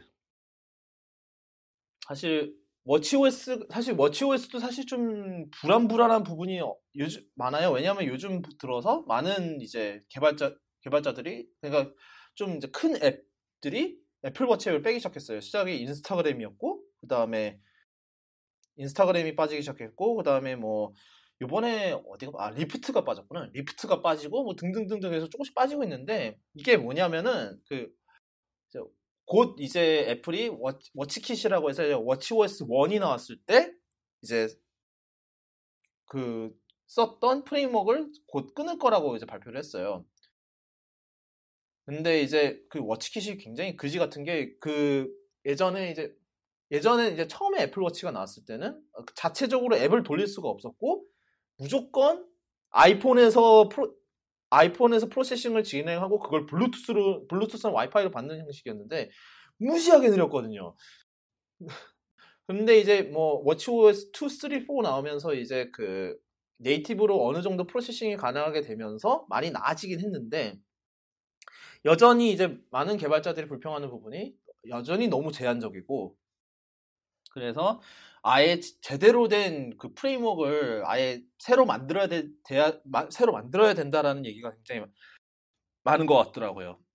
그래서 뭐 근데 물론 이제 이거는 이제 개발자들 얘기니까 그러- 그래서 좀 만약에 물론 이제 애플워치가 지금 뭐 사실 웨어러블 시장에서 거의 독보적인 제품이긴 한데 뭐 스마트워치는 특히 그렇고 하지만 이제 그러니까 어느 정도 발전을 생각을 해야 될 것 같아요. 그러니까 여기서 어떻게 해서 더 갈 것인가라는 생- 그러니까 만약에 애플워치를 정말 third party 앱을 정 그러니까 애플워치용 앱을 정말로 활성화를 시키고 싶으면 그러니까 그거를 좀 생각을 해볼 때가 되지 않았나라는 생각이 들기는 해요. 그거는 예 저도 공감합니다. 저는 요즘은 이제 애플워치를 그 잘 때 주로 쓰는데 이게 Sleep Sleep Cycle Alarm Clock이라는 앱을 제가 좋아하는데 네, 저도 이 써요. 어플리케이션이 예 얼마 전에 이제 워치용 앱이 추가가 됐더라고요. 이제 근데 워치용 앱이 이제 심박을 잴 수 있고 뭐 그러니까 이제 잘 때 주로 쓰는데 어 뭐 잘 될 땐 잘 되는데 가끔 보면 자다가 뭐 한 몇 시간도 안 돼서 그 끊겨 있고 뭐 그런 경우가 뭐 종종 있더라고요. 음, 네네네네. 뭐 그런 안정성 뭐 그런 것도 이제 좀 해결을 해주면 당연히 훨씬 좋겠다 그렇게 생각을 합니다. 음, 그렇습니다. 어, 그래서, 그리고 이제 많은 사람들이 바라는 게 그것도 있더라고요. third party watch face 또 얘기가 있는데, 그게 될지 모르겠어요. 왜냐하면은 이게 watch face가 되게 민감하거든요. 이게 맞아요. 예. 저작권 문제도 또 있을 수 있고 안드로이드, 이제 웨어 OS죠. 안드로이드 웨어가 아니고 바뀌었지, 이름이.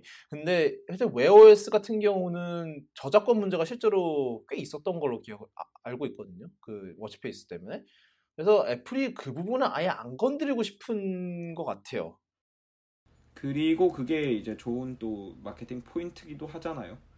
네, 그리고 자기네들이 이제 그 watch face를 컨트롤을 하니까, 뭐 예를 들면 이제 그 토이 스토리 추가했을 때도, 어, 우리가 토이 스토리를 추가했는데, 와! 막 이런, 네, 그런 거를 했었죠.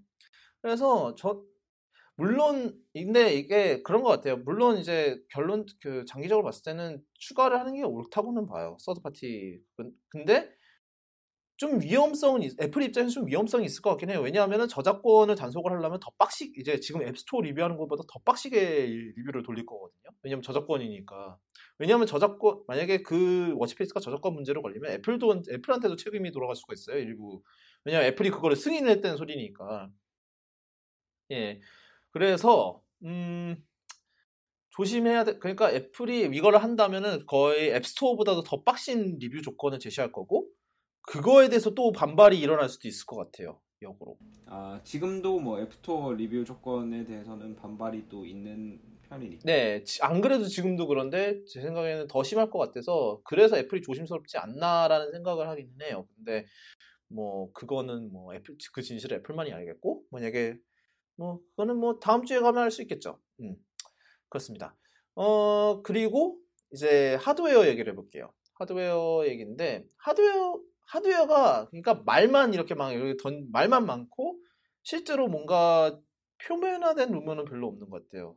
어 예를 들면은 뭐 작년에 그랬듯이 새 맥북 새 맥북 프로랑 뭐 이제 커피레이크죠. 헷갈리네. 예. 어, 커피레이크 이제 8세대 카비 카비. 아, 카, 아 카비 개선판이구나. 아, 예. 헷갈려, 씨. 이건 인텔 인텔 때문에 아 내가 진짜 그 8세 그러니까 말을 바꿔서 8세대 인텔 코어 프로세서를 탑재한 새 맥북 프로랑 네네.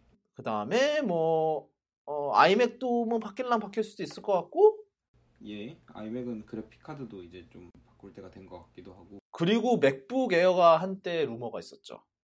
새 네, 맥북 에어가 맞아요. 나온다고. 예. 그게 사실 시카고 이벤트 때 발표되는 게 아닐까라고 기대를 했는데 사실은 그게 아니었던 걸로 판명이 났었죠. 어, 그, 뭐 그런 것 같은데 사실 맥북 프로는 아까 얘기했듯이 사실 뭐 그 내부 사양 업데이트보다도 그 키보드 문제를 잡아낼 수 있느냐가 더 관건이 될 것 같아요. 음, 뭐 그거야 잡아서 나올 거라고 일단 기대는 하는데 예, 봐야겠죠. 예. 그리고 그리고 이제 이번에 그 인텔이 8세대를 내놓으면서 조금 라인업이 좀 바뀌었잖아요. 예를 들면은 이제 그 15와트 제품군인가요? 그게 45와트인가? 아니 그, 그 15와트 제품군에서 이제 dual core, 이제 quad core 제품군이 추가가 됐고요.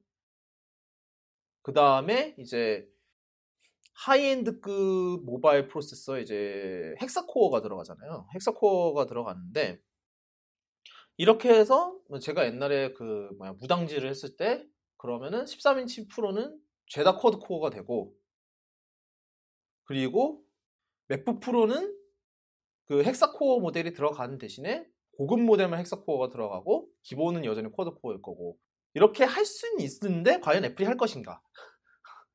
그리고 불행히도 아까 아까 다 어떤 분이 질문해 주시긴 했는데 불행히도 램은 여전히 16기가. 예. 뭐 그거는 어쩔 수 없죠. 예. 예, 그거는 인, 인텔을 죽입시다. 인텔은 나의 원수를 해야 되고요. 어, 예, 인텔이 문제죠, 그거는. 그래서 과연 이렇게 과연 업데이트를 할지를 지켜보는 것도 좀 관건이 될 것 같아요. 근데 그러니까 그 인텔 때문에 지금 램이 계속 16기가에 계속 발목이 잡히고 있는 부분은 좀 많이 아쉬운 부분. 아쉽죠. 예. 예. 뭐 더- 과연 내년 커피레이크 때 과연 이게 개선이 될지 뭐 개선 되는 거죠? 확실한가? 어, 확실 확실 확실하긴 한 건가? 되겠죠. 이거는 찾아봐야 될 것 같은데 될 거라고 믿읍시다. 아니면 너무 슬프잖아요. 예. 어, 그렇습니다. 음, 그리고, 뭐, 그리고 키보드 바뀌는 거랑, 그 다음에 다른 게 또 개선될 게 뭐가 있을까요? 뭐, 사실 저는, 그리고 아이맥도 뭐, 아이맥도 사실 상급 모델은 역, 역시 데스크톱 제품군을 비슷하게 그렇게 헥사코어 짜리가 있나요? 왜냐하면 아이맥, 아이맥 27인치 아이맥은 그 데스크탑을 쓰잖아요. 데스크탑 급을 쓰잖아요. 음, 왜냐하면 맥북 프로에 헥사 코어 들어가는데 아이맥에 헥사 코어 안 들어가면 그것도 좀 그림이 좀 웃기잖아요.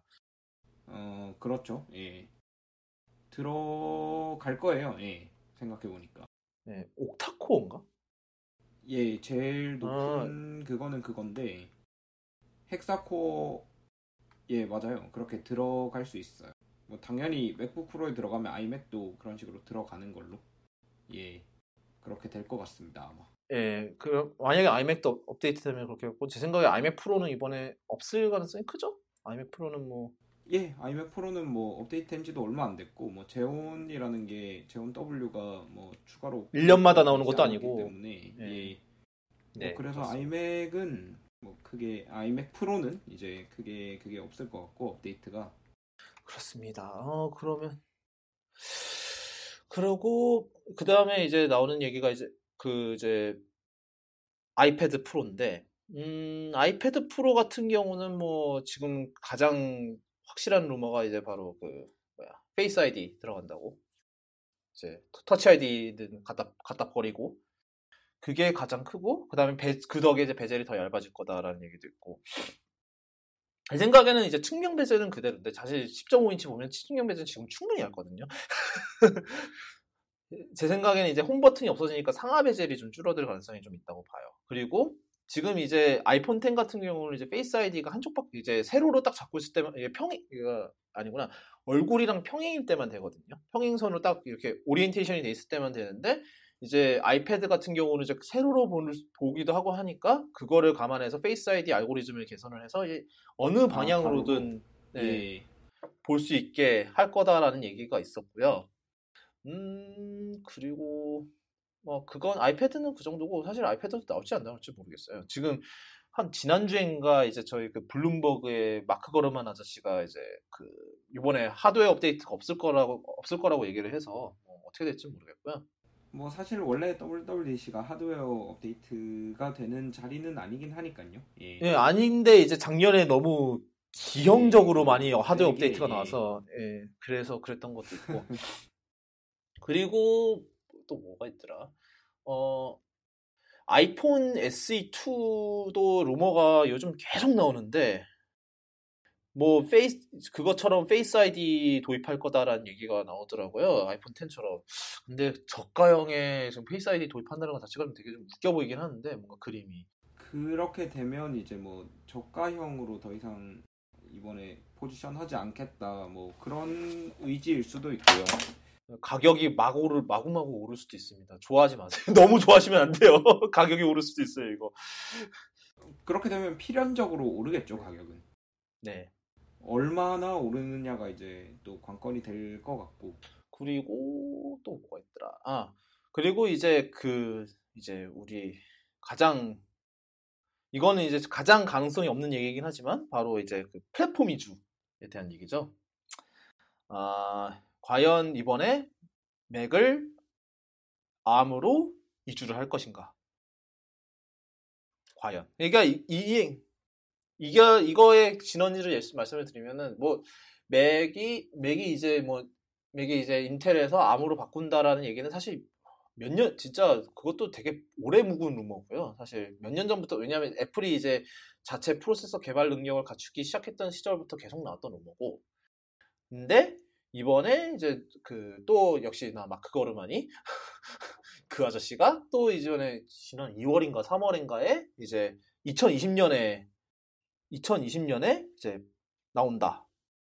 2020년에 이제 첫 이제 암 프로세서를 탑재한 맥을 발표할 거다라는 기사를 올렸었죠. 그래서 이제 그거를 통 이제 그거를 통해서 이제 온갖 많은 얘기가 많이 나왔는데 그때 저희가 얘기를 그러니까 기사를 쓰면서 얘기를 굉장히 많이 했었는데 그때 제 그때 이제 그그 닥터 몰러님이 어떤 입장이었죠? 그때 다 바꾼다 아니면 다는 안 바꾼다였나요? 기억이 안 나요. 어 저는 뭐 다는 이제 당장은 다는 못 바꾸는데 바꾸기 시작하면 끝까지 갈 거라고 예상을 했었죠. 아, 맞다. 제가 근데 이제 그랬죠. 제가 다는 안 바꾸고 위에 아이맥이나 아이맥 프로는 남겨둘 것 같다고 그랬었죠. 제가.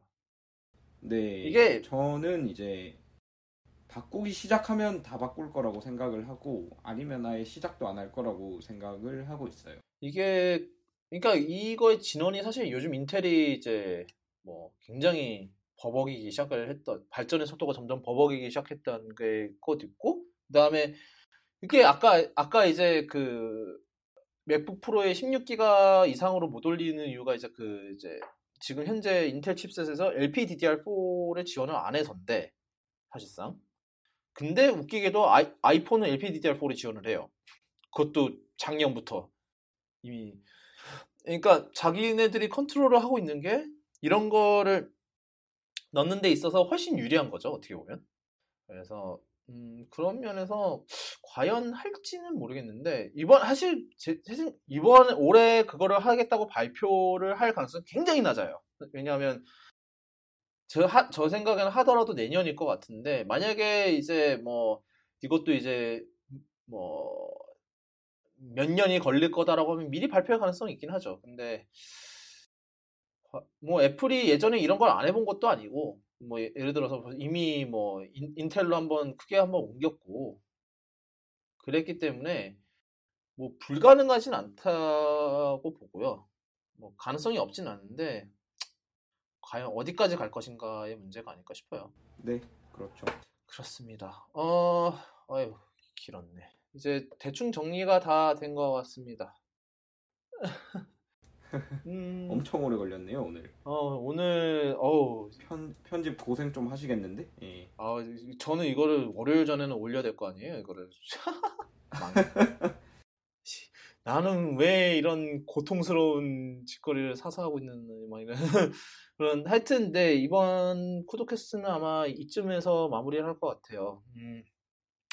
일단 뭐 음. 아시다시피 쿠도캐스트는 뭐, 그, 아, SoundCloud, 아이, 그 애플 팟캐스트, iTunes 팟캐스트가 이제 애플 팟캐스트고요.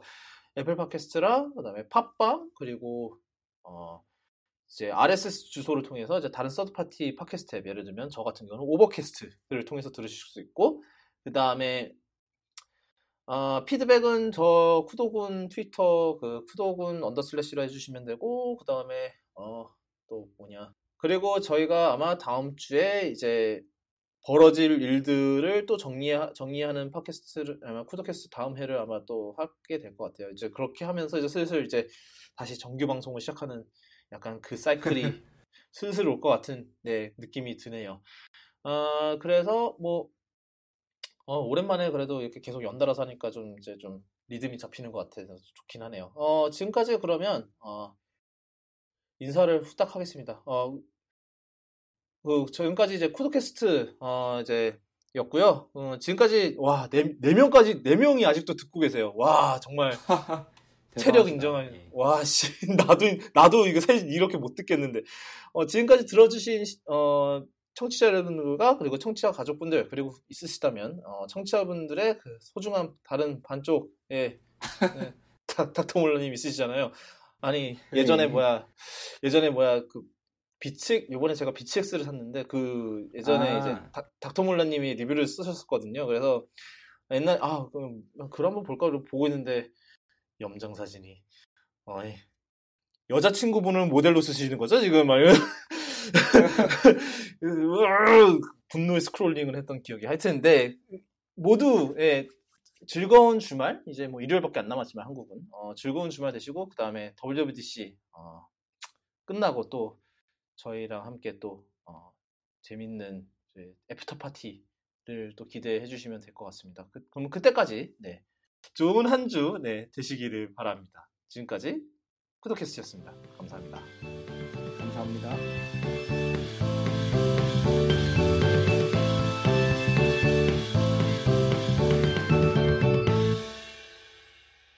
그럼 그때까지 네. 좋은.